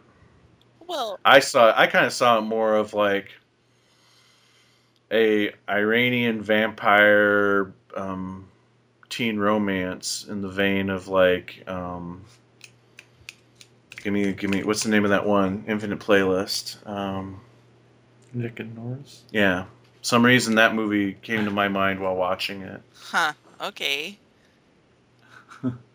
well just those like those little teeny love moments like when she's pushing him down the street on the skateboard Aww. you know just shit like that Why haven't I seen this? I don't know. You need to say it now. It's on Netflix. Yeah. Poster's cool. I love the poster. Yeah, the poster's genius. I wanted to watch um, what lovers. Uh, what the hell's the name of it? What lovers? Only lovers left alive. Only lovers left alive. Thank you, but I didn't have time, and I had a feeling it was probably going to be about slow, if not slower. So I didn't. I have heard, quote unquote, it is slow as fuck. isn't that a? Isn't that a? Um, what's his name? God damn Jim it! What's the Jarmusch. Thank you. Oh. and I'm not a huge fan of You're his not. stuff. So, just because it, I find it all slow. But artsy, yay! I have an appreciation for artsy, absolutely. I question that daily. You know what? Else, you know, okay. Here's what I would call. Um, nah, I wouldn't. I wouldn't go that far. Never mind. Never mind. Forgot to say anything. So, vampire movies. What else? Yeah. Well, you were talking about Right, Christopher Lee. Oh, sir, go ahead, Justin. No, I'm sorry. You go ahead. You go ahead. Now, Fright Night kicked it off, Justin. Sorry, you missed that. Okay, good. Well done. and fuck you. you were talking about Christopher Lee a little bit earlier when we were talking about uh, Dracula and the, the Bela Lugosi influence in that. Has anyone seen the Dracula movie where he actually talks, the Jess Franco one? Because he, Which one? Jess Franco did a Dracula movie with Christopher Lee as Dracula. You know, he did all those films with Hammer and hated the script so much that he refused to say any of the dialogue they gave him. But of all fucking people, Jess Franco got him to do these epic speeches and they're really good. Like it's I- it, anyone here seen a lot of Jess Franco stuff? I think I've. I'm trying to think. I keep. I here's the sad thing. I I'm not well versed in Jess Franco and Gene Rollins, so I constantly get the two filmography confused. Yeah, and there, there are a lot of similarities between the two, but you know, Franco is just unbelievably prolific filmmaker. But um, most of his stuff is very goofy and weird and cheap and dumb. But his Dracula movie, and I, I love them. I'm not. I, that sounds like I'm fobbing him off. I'm I'm actually a big fan of his stuff because it's awful. But his Dracula adaptation is actually pretty faithful to the book, and uh, it's like I said, he got Christopher Lee to speak dialogue as Dracula, where Hammer couldn't get him to do it over, you know, a decade That's and a half of cool. making movies. And the best part is early on in the movie, uh, when Harker has gotten to Castle Dracula and is is working out the deal for him to buy Carfax Abbey. Um, Harker asks him, you know, why do you want to leave here? Isn't this castle your family home? And he goes into this amazing monologue looking right into the camera about how the blood of Attila flows in his veins and how centuries ago one of his ancestors kept the Turks from their borders even after his entire army had gotten wiped out, and how he single handedly waded into battle and destroyed the Turkish forces. And you can tell from the look in his eyes with this fury and passion he's delivering this speech that he's actually talking about himself and reliving this past glory, but trying to not tip Harker off that he's hundreds of years old. And see, I mean, the, the movie's worth watching just for that alone, but it's it's cool in general. There's also a neat little effect when the you know the three vampire brides rise up out of the their tombs to feed on Harker when he's sleeping. That when they first come up out of the tombs, they're transparent through. You know, it's like a process shot where you can see through them, and as they slowly approach Harker, they become more and more solid until they're like fully there. Nice. Is it just called Dracula? or- Yeah. mhm. Okay. All right. And Oh. Se- I've really got- Severin just put it out on Blu-ray not too long Oh, ago, so it's widely available. It's still in print, so it's fairly inexpensive as these things go. I've really got to get more versed in in um, in- obviously because I forgot his name again. Um, Franco. Yeah, yes, Jess Jess Franco. Franco. Jess Franco. Because I'm embarrassed that I don't know more. Oh, It's embarrassing. that'll do it. Questioning if I even have any of this. Mike. I just don't know because again, I constantly get confused because my first thing that came to mind was Grapes of Death, but that's That's genre, and yeah. that's that's Rollins. Yeah. and he well i mean and like so many prolific uh, european exploitation filmmakers franco worked under pseudonyms his movies have like a dozen different titles apiece because they're all released in different formats and different Yeah. cuts in different countries so i mean yeah you, you could own one of his movies on six different blu-rays under different or dvds under different titles every time you know Yeah, that's true. I mean, it took it took me forever to get to start piecing together the Italians because of that. You know, like the Beyond and Seven Doors of Death is the same movie. What? I had, Anyway. a, I had a sub question for Brian Okay, of vampires. all right. Has Godzilla ever faced a vampire? There's a lot of verses, so no but Toho Studios did make a series of vampire movies in the 70s, and they starred a lot of the same actors who were in the Godzilla movies because ah. Toho used like the you know the old stable style of actors where they were contract players. So, so there's a connection there. seen any of those? I have not. They're, to my knowledge, have never been available legitimately Sure. in the states, and I've never been able to track down copies. I Mm. guess. Bummer. Godzilla versus. So I have a question for Brian then. so since we're kind of uh, we're kind of um, all over the world now talking about vampire movies, what um, would be your favorite country um, for vampire films? Because I know different countries have different interpretations of the vampire lore. Right. So- Oh, um, I, I suppose it would probably have to be England just for all the Hammer stuff, Okay. because Cool. I, and and you know as iconic as Christopher Lee is as Dracula, there's stuff that doesn't have him in it is better, like Vampire Circus, or uh, Mm. Brides of Dracula, Twins of Evil, Vampire Lovers, that kind of stuff.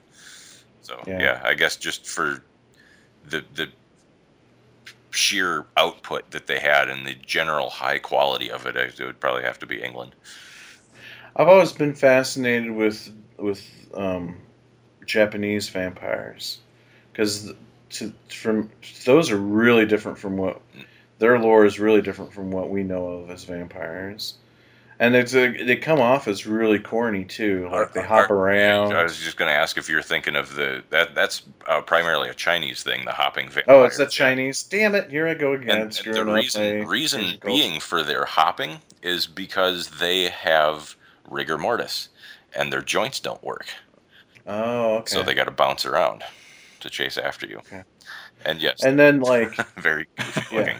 they're, they're very goofy. I mean, they could they could be kind of creepy. Yeah. if there was some budgets behind them, but yeah, most of the time they come off kind of goofy. I mean, just the the look and somehow they light them sometimes. It looks has kind of a creepy look. Yeah, to well, and, and generally uh, they're controlled by a Taoist priest because they stick those papers Yeah. on their heads with prayers written on them that yeah, that was the thing. You, and yeah, you put the papers with the prayers on their foreheads, and that's how you stop them. So that's how you stop a uh, Chinese vampire.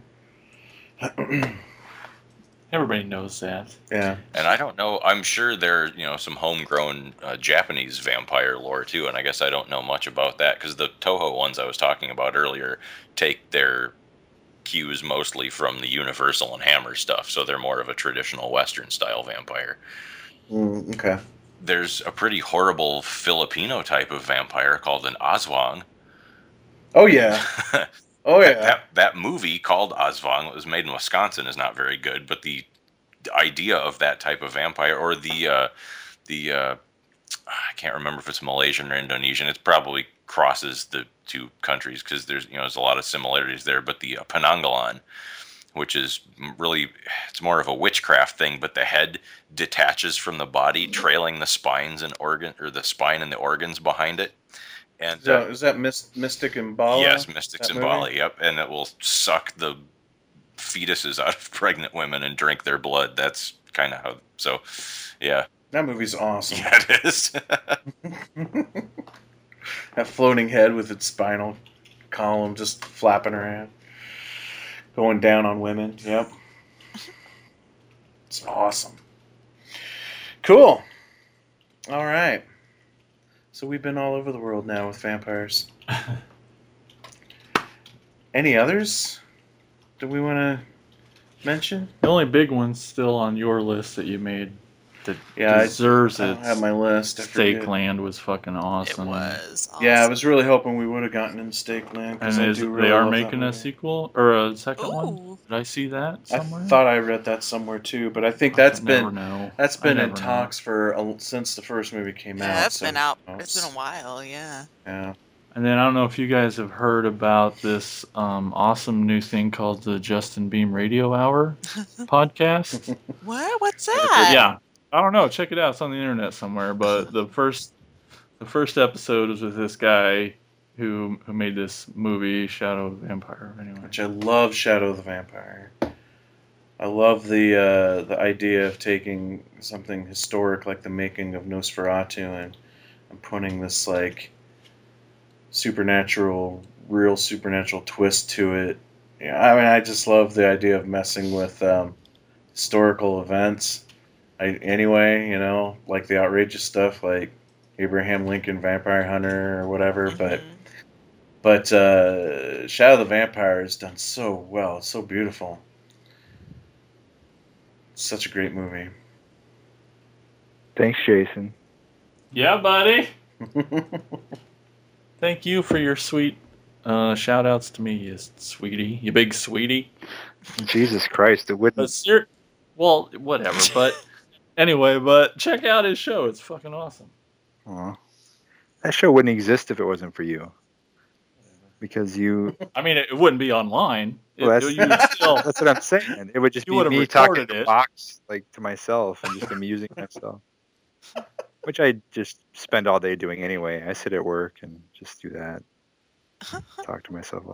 Anyway, so yeah, that movie is incredible for a lot of reasons, and one of the rare horror films that Academy has acknowledged. I don't know very many that that's happened with.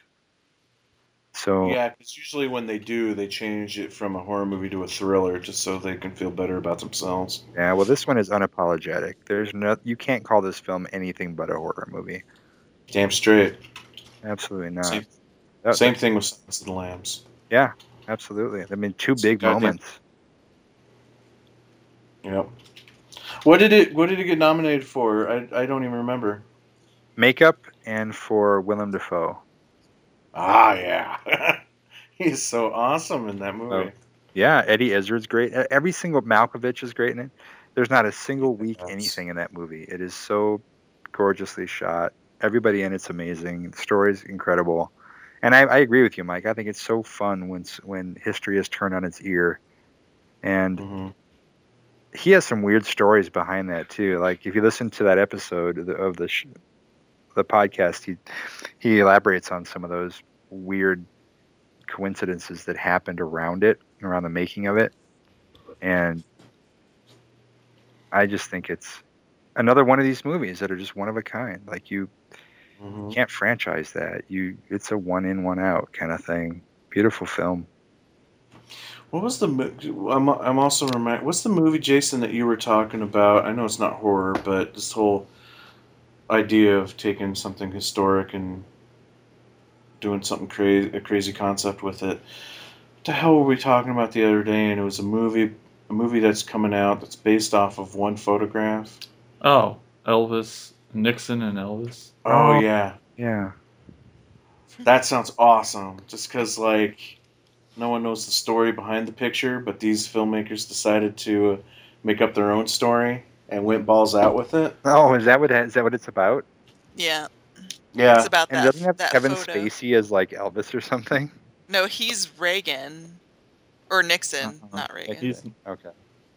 Elvis and Nixon. and Michael Shannon is Elvis in it, and he's amazing. Okay. that's gonna be glorious. I love it. Can't wait.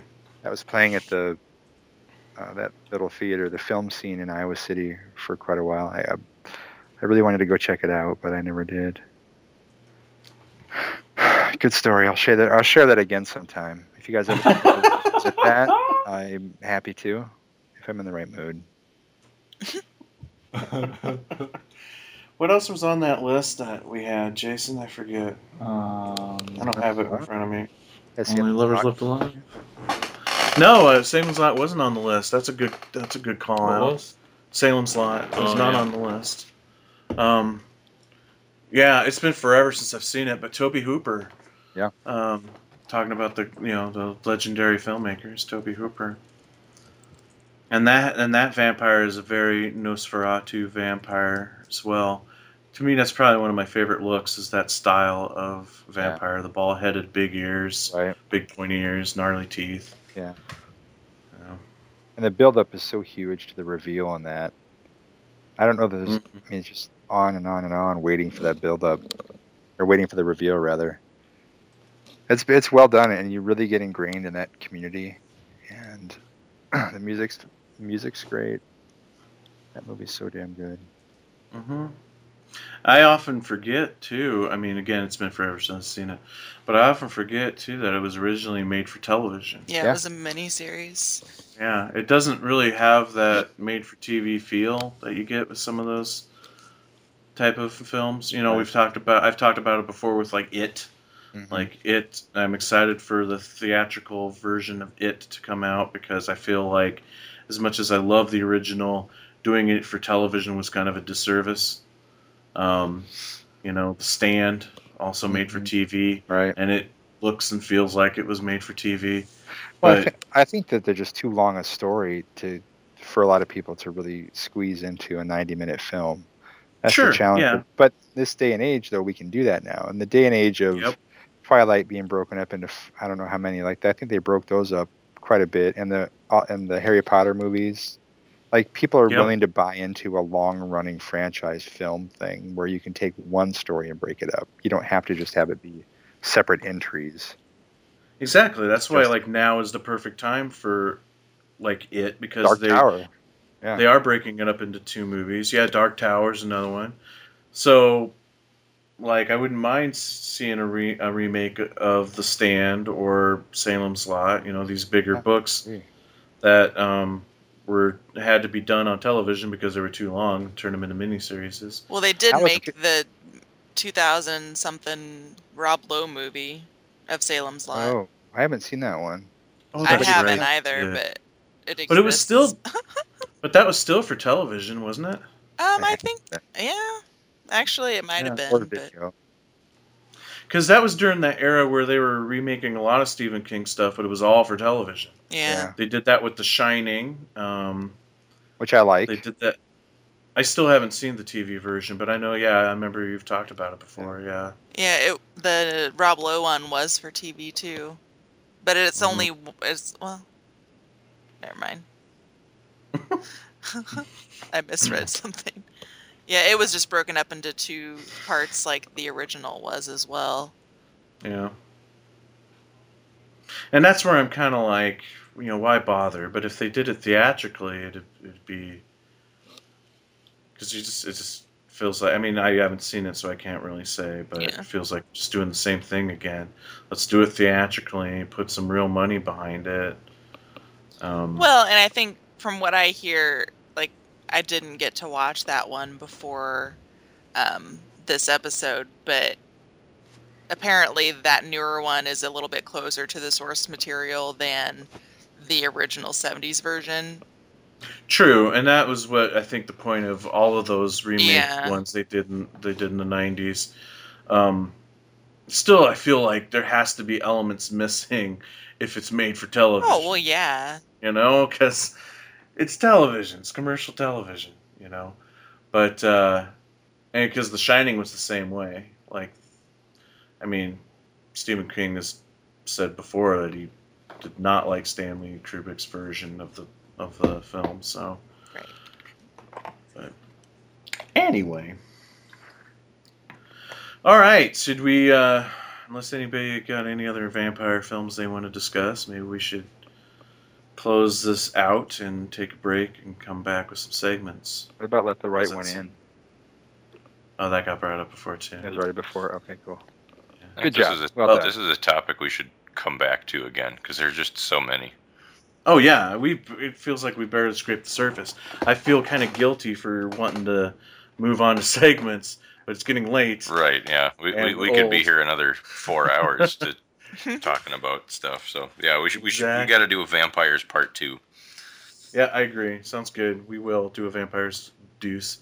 So let's take a uh, quick break, and when we come back, we'll do some segments here on Attack of the Killer podcast. Good evening. It's intermission time. Our service is friendly and quick. You'll find hot dogs, hamburgers, pizza, your favorite candies, hot and cold beverages, and other delicious snacks. So add to your fun of watching the movie. Visit our refreshment stand right now. We're glad to have you with us tonight. and We hope you'll come to see us often. It's great to get out to the movies. And we're back, and it's segments time. And this time we actually have some shout outs. It's time for Shout outs!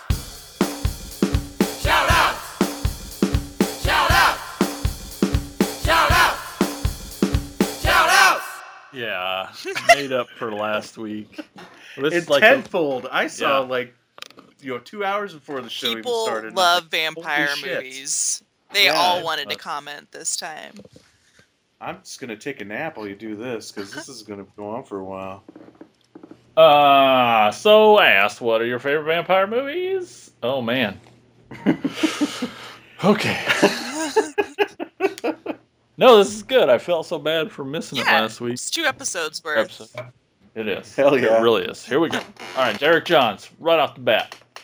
He said the original Fright Night 1 and 2, Yes. Salem's Lot, The Yes. Lost Boys, Near Dark, Subspecies, and John Carpenter's Vampires. We didn't talk about that. No, and I think I put that on the original list, didn't Save I? it for I second assumed one. it's. I assumed it's because it sucks. We do, and I'm get. Well, I want to revisit it. Oh, I do too. Yeah. I didn't Yeah, I give it a fair shake. Such a badass movie. I love that Is flick it? so much. Yeah. Okay. The only thing I remember, and and I remember really liking, is the hotel room scene. Yeah.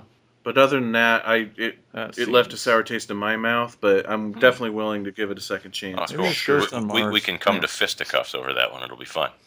Oh, snap. Stay tuned, folks. Next up, we had Matt Pike. He says The Lost Boys, Nosferatu, Nice. and left the right one in. Honorable mentions to both the American and Spanish versions of Dracula in 90, 1931. I always found that extremely interesting. It's the only time I have known it was done. When they made the original Dracula, they shot a Spanish version simultaneously. what? That's pretty neat. Yeah. I did Fathom not know of- that. Fathom Events did a uh, double feature theatrical re-release last fall of both of them. I went down and saw it in uh, Cedar Falls. Huh. And What's interesting? Oh, I'm sorry. Please. continue. I was just gonna say what's interesting is cinematically, the uh, the Spanish version's kind of better, Huh. just based on because like the original original Dracula, it's classic. Don't get me wrong, it's awesome. Tod Browning, blah blah blah, all that all that. But it's a really flat film. It's basically a play on set to film. But there's there's a lot more. Um, there's a lot more to see and a lot more camera movement and whatnot in the Spanish version. Oh, so I thought it was like, and cut. Now bring in the Spanish actor. We're going to do it again. no, they shot it. Uh, well, Tod Browning's crew worked during the day. As soon as they struck the sets at night, then the Spanish crew and cast came in and, and filmed, uh, did That's- night shoots. Yeah. Yep. Wow. And Crazy. yeah, not only is the cinematography and everything a little more lively in the Spanish version. The performances are generally a little better too. And I don't speak Spanish, so I, you know, maybe they're delivering their lines weird, but the the act the acting is a lot less stagey, and I understand why acting was stagey back then because you know movies were new and they were still used to directing for the for the stage for theater. But the only exception, and I gotta say the most important one, is the guy who plays Dracula is fucking awful.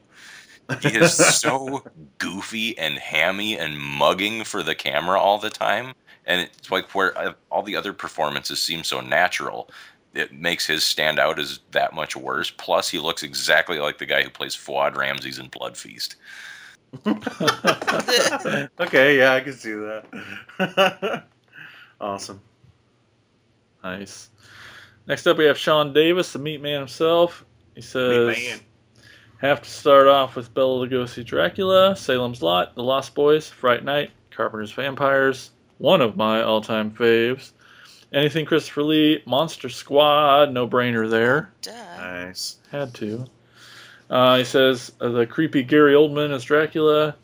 I'm sure there's more, but those are must-haves and great to watch anytime. And then six butcher knives emojis. okay. Awesome. Next up, Jimmy Dalton, first-time commenter. He's also the guy who does the music, uh, the He opening and theme, closing yeah. theme song. Mhm. Woo. Jimmy Dalton. He's also the original founding member of the band that I'm in. Anyway, he says Salem's Lot, Shadow of the Vampire, Dark Shadows, The Hunger, Abraham Lincoln Vampire Hunter, Al- Abbott and Costello meet Frankenstein, Oh, sure, yeah, obviously. Plan 9 from Outer Space, sorta, Yeah. and Dracula Dead and Loving It. nice.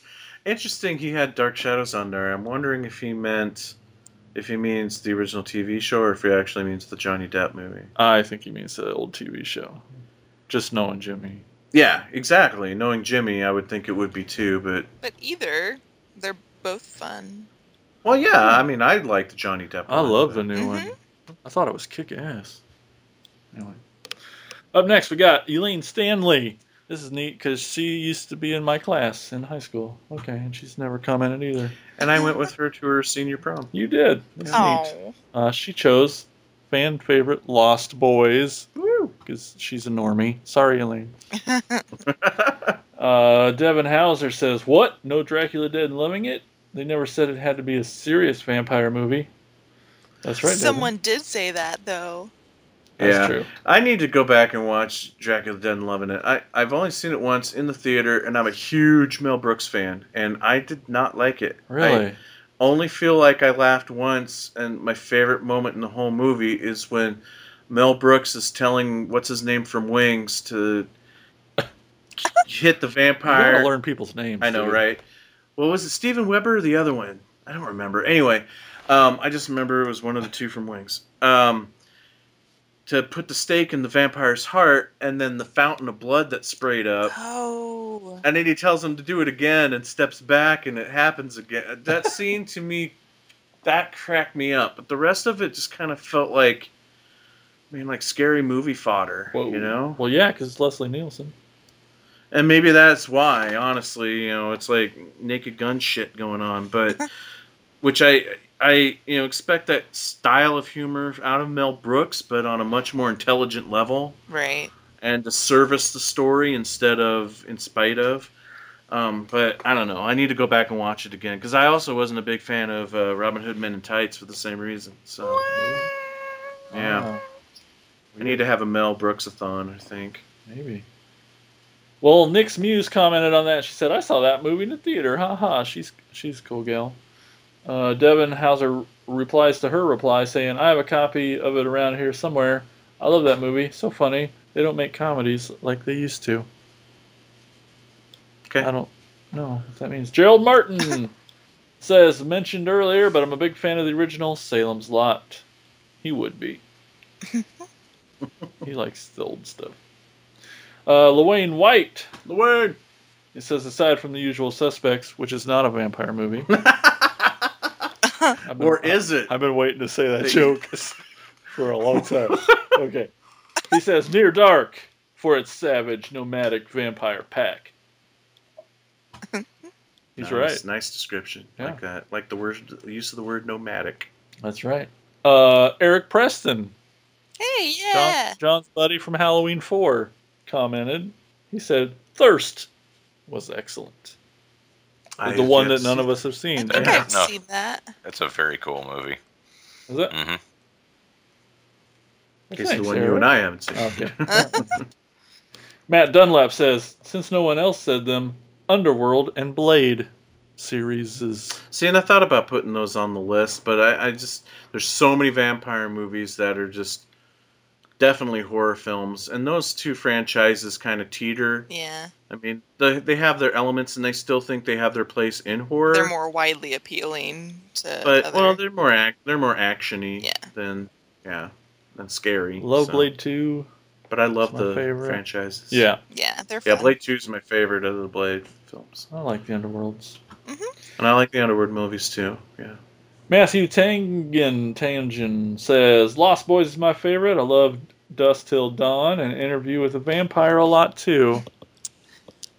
I had From Dusk Till Dawn on my list to talk about just because it's like, it's just, hey, it's just this movie, and then bam, it's a fucking vampire Yeah. movie. Yeah. It's like vampires all of a sudden is pretty awesome. yep.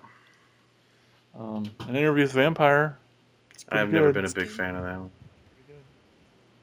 Oh, well, that's because you just recently acquired feelings and like love story movies now. So maybe try it again. Anyway, next we have. I know you're making faces back there. Um, Nick Leadham. He says, Nick. "Does Vampires Kiss count?" Sure. Mike Got says, vampire "Sure." in the title. God damn it. He says probably for the first Fright Night for me. I remember Vampires with James Woods being cheesy goodness, but I haven't seen it since I was a kid. Need to watch it again. There's also Vampire Hunter D movies. Great anime. Yeah. One of the best animes. Yeah. Classic. Oh yeah, the Hellsing anime is awesome too. Hmm. No. Le- Leo Redman says Razor Blade Smile. I don't know what that is. I've just, I know of it. I've just still never seen it. Um, Interview with Vampire. Martin. Yeah. Kolchak, the Night Stalker. Oh, nice one. Uh huh. Vampire's Kiss. The Fearless Vampire Killers. Yeah. Early Roman Polanski. Near Dark. Vampire Circus. Yeah. and Hammer. loads uh, other Hammer films. Andrew Gahadar. I'm just too far away now. Oh my God! Interview with Vampire. You're right. You're right, Andrew. Benjamin Chi. Oh, that's awesome. He's on here. He released he released the Collapse soundtrack Oh, On- holy shit. Nice. on Howlin' Wolf Records. Check it out. HowlinWolf.com. Probably wrong. I'm sorry, Benj. Uh, he says lesbian vampire killers. Also awesome. Drew Arnold says Queen of the Damned. nope. Joke. Okay. Lost Boys. Gotcha. He did. Totally gotcha. That was close, Drew. Good one. Uh, Mark Lehew Hugh says Near Dark, The Lost Boys, Fright Night, Stakeland. Woo. Mark Nato, the horror cast. Oh, that's that's his horror sh- Oh, nice. Okay. He goes by Mark Nato. I I like, like it. that. Maybe you need a nickname, Insane Mike. Yeah, I do. What's it gonna be? I don't know. Jack Christensen says Martin. Yeah. Jack knows his shit. Old Sammy Garles, he says, since no one has mentioned it yet, so so really all these comments just snowballed because they wanted to mention something that hasn't been mentioned yet, right? Isn't that the point? That's, I guess I think that's why you talk half the time because you're like, oh yeah, but have you heard of this? Yeah. Anyway, Sammy says, where'd he go? He says, since- uh, he says, Bram Stoker, John Carpenter's Vampires, uh, for very different reasons. Hun, Han, M- Hmm. mention, uh, let the right one in. Are you uh, watching me read these, Terry, in case I just really screw something up? No. Oh, okay. I mean, I am watching you read them, but Oh, yeah, I don't know. I don't hun know what that meant either. Okay, we're halfway through, guys. Just uh, Sarah Sandberg says, "Martin, let the right one in." I like Sarah. Good answer. Sue Pitcher says Bela Lugosi. She's not wrong, but I, all his stuff, I guess. Dracula. It's got to Well, be yeah. I know. Uh, Willis Wheeler says Blade, Blade 2, Blackula. Huh? Nice. The Blacula movies are actually way better than they should based on the name. Yeah. They're actually really good. Coppola's Dracula, the OG Dracula. Let the right one in, and the remake Dracula 2000. Still haven't watched that. Dracula 2000. No. We have it, but we still. and then, are you reading ahead? Where are you laughing? I was laughing at Mike. Oh, Oh my gosh. Lifeforce. Oh yeah. Lifeforce. Like, sort of. Space vampires. Yeah, that counts. Love Lifeforce. Jonathan Hughes, John Hughes commented. What? From the grave? Yeah, Nice. Yeah. Maybe he's a vampire. could be. he really likes Interview with a Vampire. Quentin Blake says, definitely from dusk till dawn. Where else you gonna see George Clooney be a complete badass? Um, in every George Clooney movie, That's true. It's also true. especially Batman and Robin. Hey, I Uh, Dan- agree. No. Damia Torhagen, I'm sorry, says people have mostly mentioned my faves from genuine scary to ha, that's funny to weird to thriller to mystery, but no list would be complete without the fearless vampire killers. Nice. It's so funny and gloriously unintentionally so. It is. Is it It good? is very funny, very good film. Again, I think that's maybe Roman Polanski's very first film. Nice. Sora Wheeler says Dracula Dead and Loving It. LOL, but for a more serious movie, I liked Bram Stoker's Stoker Dracula. That one. You know which one it is. Don't make me say it. Uh, Katie Gil Glid. There's an L. Glidewell. It's past my bedtime. Katie Glidewell says Near Dark. What we do Oh, in the fuck. shadows. Oh my God, we're idiots. How did you How did we not? That was like my favorite movie last year. That's God damn. Oh, Movie. Probably Yeah. talked the crap out of it lately though. So Yeah, so it was intentional. yeah, w- yeah, that's right. That movie's so funny. It's so Oh, I good. love it. Uh, so thanks, Katie. She also mentioned the Hamiltons. Hmm. I think that's one of those eight eight films to die for se- from the eight Ah. films to die for series, or that Scream Fest series. One of those two. Um, but I'd never seen it. No, I just remember seeing the bo- one of the boxes. She also mentions Once Bitten. Didn't really talk about that. Yeah, uh, early Jim Carrey. Mm-hmm. Lost Boys, and then she comes back and says Lifeforce. Can't forget that one. That's right, Damn Katie. straight. Chick's naked Movies. through the whole movie. Well, and it's also good. But she's Chick totally through naked through the whole movie. Uh, oh, I can't skip it. Jill Marie Valentine, Queen of the Damned. What? Jill, Oh, maybe maybe she knows something you don't. I mean, it does have Aaliyah in it. That's I true. do like her. she tragically died after making the movie. Right. So Yeah. what a terrible way to go out in this world. Being in Queen Well, it was actually after making a music video that she died, I think. But after that too, I guess. Yeah, sure. But And then lastly, Patrick Gunter says John Carpenter's Vampires, Fright Night, interview, interview with a Vampire, among others. That's Facebook. Thanks, everyone. Let's go over to Twitter really quick. You guys are awesome. I They- love you all. That was they? amazing. And then uh, Sean Clary at Sean the Sean Clary. He says, "Hmm, good question." so Thank you. Right? Yeah. I guess. yeah, I have to go to that tweet just to make sure that's. I thought I I'm pretty went- sure he just I thought- retweeted us and Yeah, I know. was And we sharing appreciate the that. love for sure. But Yeah. no answer. That's not an answer. But thanks for helping, Sean. We appreciate it. And hey, guess what? Is that it? That's shout That out. shout outs is about as long as the rest of the episode. Jesus, you guys better speed through yours. Oh, I'm so glad you do shout outs and not me. Anyway, So thank you, Jason, for that. Word. And thank you all for commenting. So awesome. It's so great when we get to hear from you guys. Woo. Um, okay, so um, let's go to see Terry with Wicked Words Terry.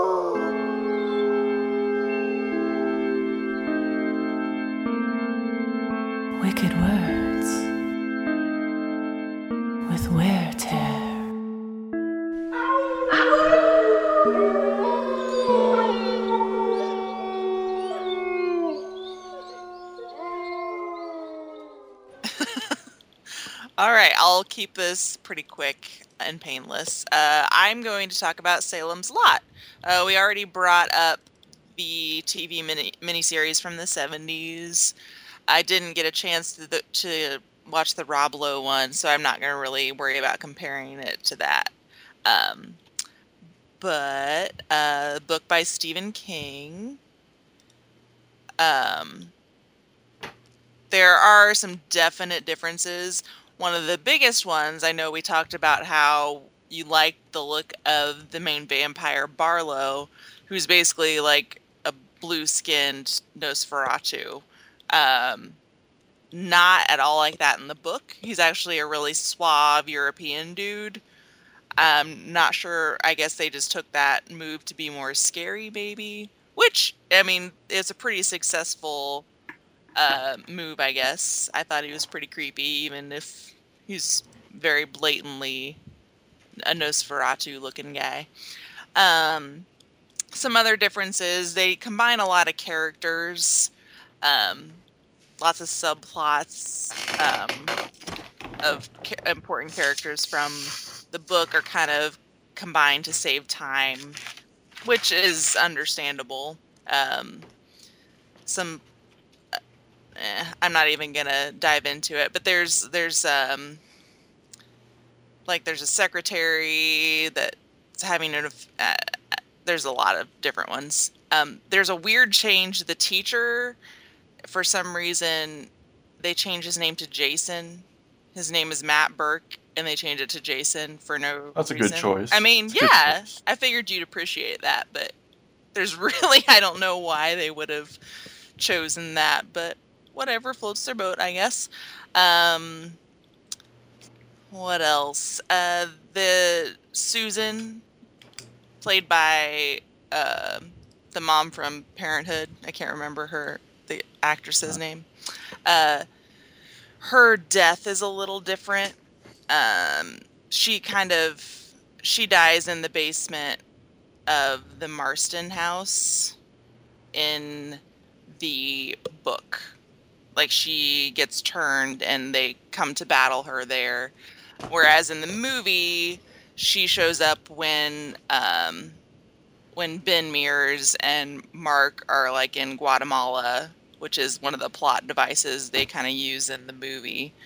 And she's like laying there and she's all pregnant and like, "Oh, I found you," and her eyes are awkwardly closed for a really long time because they don't want to reveal her like really bright vampire eyes, which I thought was awkward but hilarious. Um, and then, well, spoiler alert, she dies there. Um, yeah, I mean, lots of little differences and definitely lots of content cut out just for time purposes, but pretty solid adaptation, I thought. I mean, they changed it a lot, but they kept the general atmosphere of it. And yeah, fun movie. Good book. Creepy as fuck. Nice.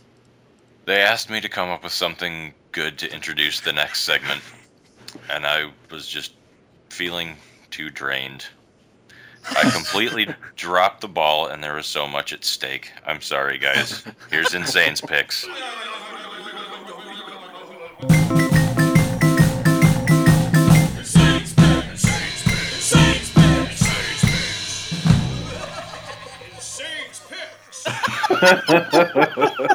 He does it again. How does he do it? Oh, it's amazing.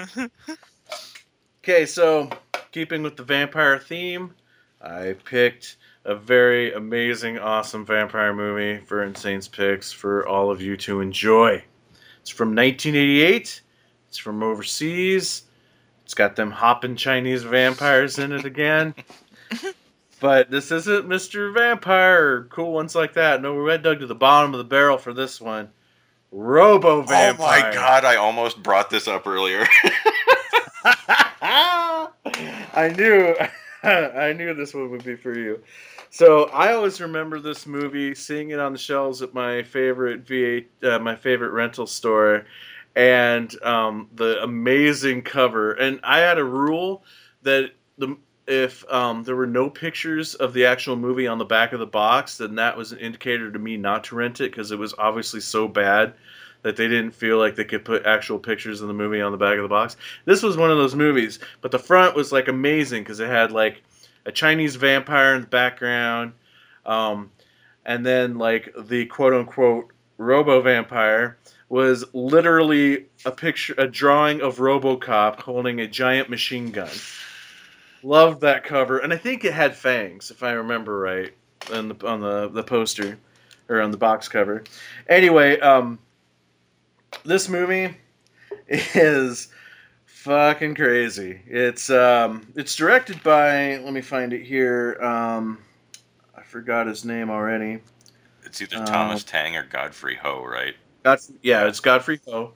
Godfrey Ho, who did such classics as Zombie versus Ninja, um, Robo Kickboxer, um, but he also did a mo- he also had a couple of movies like I guess the Catman movies you'd call them, but one of them was Catman and Lethal Tra- uh, Lethal Tracks, which is a movie that I if I memory serves me right, it was literally two separate movies that that were never finished, slapped together to try to tell one story, but it's not that at all. It's blatantly obvious it's two different movies. And Robo Vampire feels the same way. Because basically, what happens in Robo Vampire is there's this like narcotics agent that is killed in line of duty, and he's brought back to life as a half man, half robot warrior to take down the evil drug lords who use vampires in their evil plans.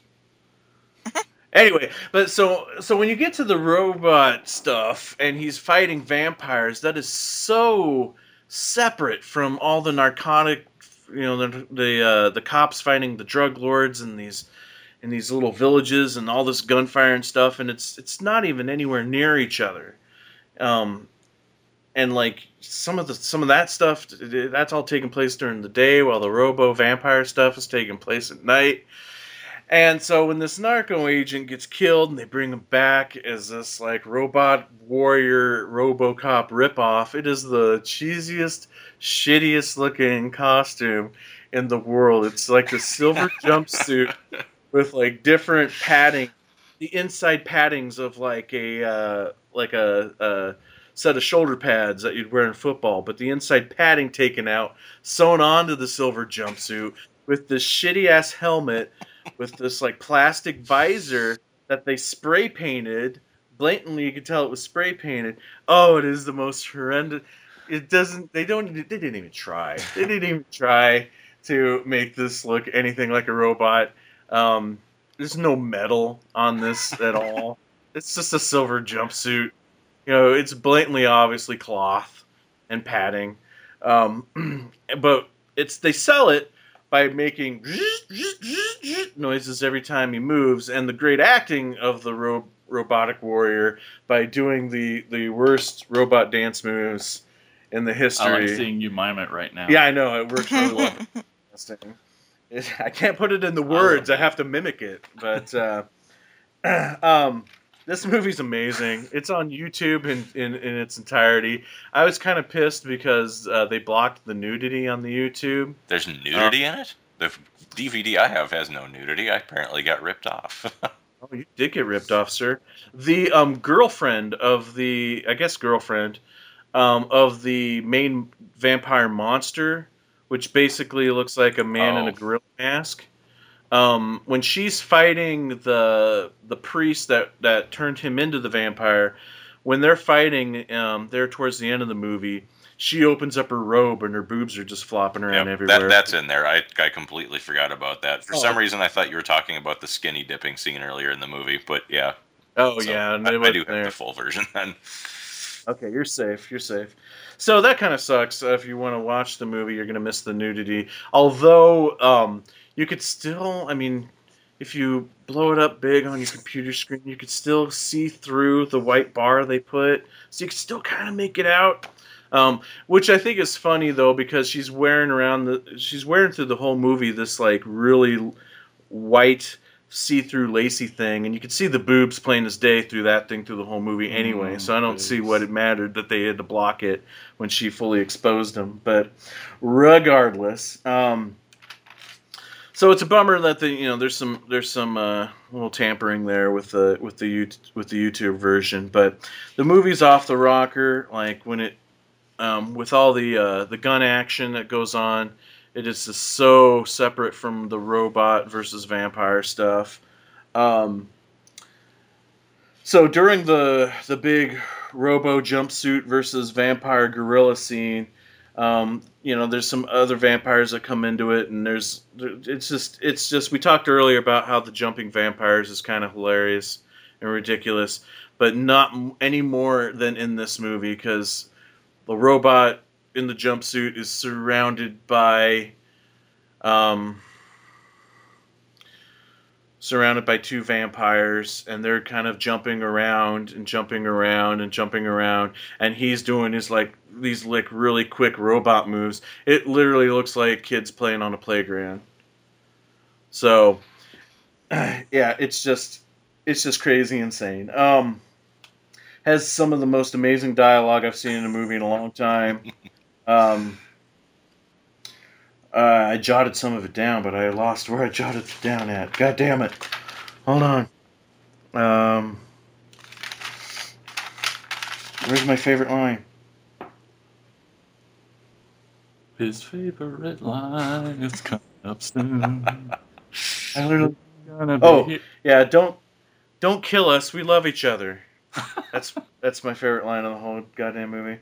Um, and that uh, the lover of the vampire monster creature, who literally looks like a man in a gorilla mask, um, she basically she has like some supernatural powers too that I couldn't quite figure out. She was some kind of maybe like sorceress or something. Um, but one of her powers included being able to look completely different, wearing a completely different outfit during all of her stunt shots. So I thought that was an amazing power to display. So, you know, it's uh it's a quick watch. It's you know, uh, it's on YouTube. It's not gonna cost you anything. Check it out for its total insanity. Um, Robo Vampire. There's a sequel. What? it's it's called Counter Destroyer. It's not nearly as loopy and as much fun as Robo Vampire, but it's there. Is it also directed by um? You know, Godfrey- I honestly don't remember. I've got it on DVD. I watched it once a long time ago. I'm, it probably is. See, I'm not overly versed in Godfrey Ho, but I knew of like the Catman films. Um, and when I went to his IMDb page today doing some research, like holy shit, he's done a lot of movies. Yeah, Well, it's like you said. He he would go out and buy up um, the footage from unfinished movies that you ran out of funding or whatever, and then Mhm. stitch them together with these pointless subplots. But he and Thomas Tang, and there there are some camps that believe Godfrey Ho and Thomas Tang are the same person.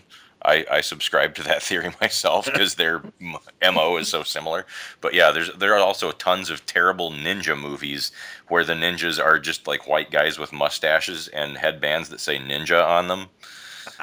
Yeah, oh, so amazing. So yeah, I think um, that's going to be my next obsession is going through the filmography of of uh, Jeffrey Ho. So awesome. I figured you'd enjoy that one, Brian. yeah. Bringing up that classic. I love that flick. I showed it to my kids, and they love it too. Like it's it's one of those It loopy movies. Or if you like bad movies, if you like B movies, you'll fucking love Robo Vampire. Yeah, it's definitely other than the nudity, it's definitely a movie that plays to the mentality of children. That's for sure. the robot, my fa- oh, I, for- I totally forgot to talk about my favorite scene where the bat where the bad guys blow up Robo Ninja, which is my second favorite line in the movie. They blow up Rono, Robo Ninja, and I love how if you watch closely enough, you when it quick when it cuts to the dummy that they actually blow up it's clearly just a dummy covered in tinfoil. Yep. and then and then they set it on and then it's set on fire. So like this robo this robocop character is completely emblazed. Then it cuts to him back at the lab where they're repairing him. And the guy and the next line is literally huh it looks like he short circuited no he was fucking blown up and set on fire. And my favorite, well, one of it's so hard to pick one favorite part for this movie, but when they're at the lab, the EKG monitor they have him hooked up to is just a box with a red minus and a green plus. yep there's no tone, there's no heart rate, there's no pulse. It's just good or bad. yep, It's no gray area. I, and I love how when they're rebuilding him too, they're trying to keep the bad props out of frame. But she kind of lifts up this leg, and it's clearly just a mannequin leg, spray painted silver, and she's attaching it to a torso that the leg is obviously two sizes too small for the torso. And they're just we- like they're supposed to be like a welding torch or something, and it's just like a sparkler yeah. stuck in the end of a thing. See, they couldn't keep the bad props off screen because there weren't any good ones. No, they had to put something in the in the in the frame, I guess. But oh man, and that's something else too about these like Chinese vampires. They they had various powers too, like shooting sparklers from their hands, and that happened a lot in uh, Robo Vampire. When oh, that movie's so good, so good. Credibility gone. The word means nothing. So Terry, you need to check out Robo Oh. Vampire. I think that's a trick. Uh, I think you're I right, buy you- Jason. No, the- don't. So too. movie is a wonderful gift to all of humanity. hmm Slowly learning to not listen to Brian, Slowly. yeah. or or not so slowly. All right. So that concludes this episode of Attack of the Killer podcast. Uh, thanks for listening. Thanks everybody for being on. A couple of the guys had to bow out early, but that's okay. It's late. We got a late start tonight, some technical difficulties, but uh, we sally forth and brought you another amazing episode. Um, so so keep on listening. Um, don't forget, uh, you know, you can be a Patreon donator.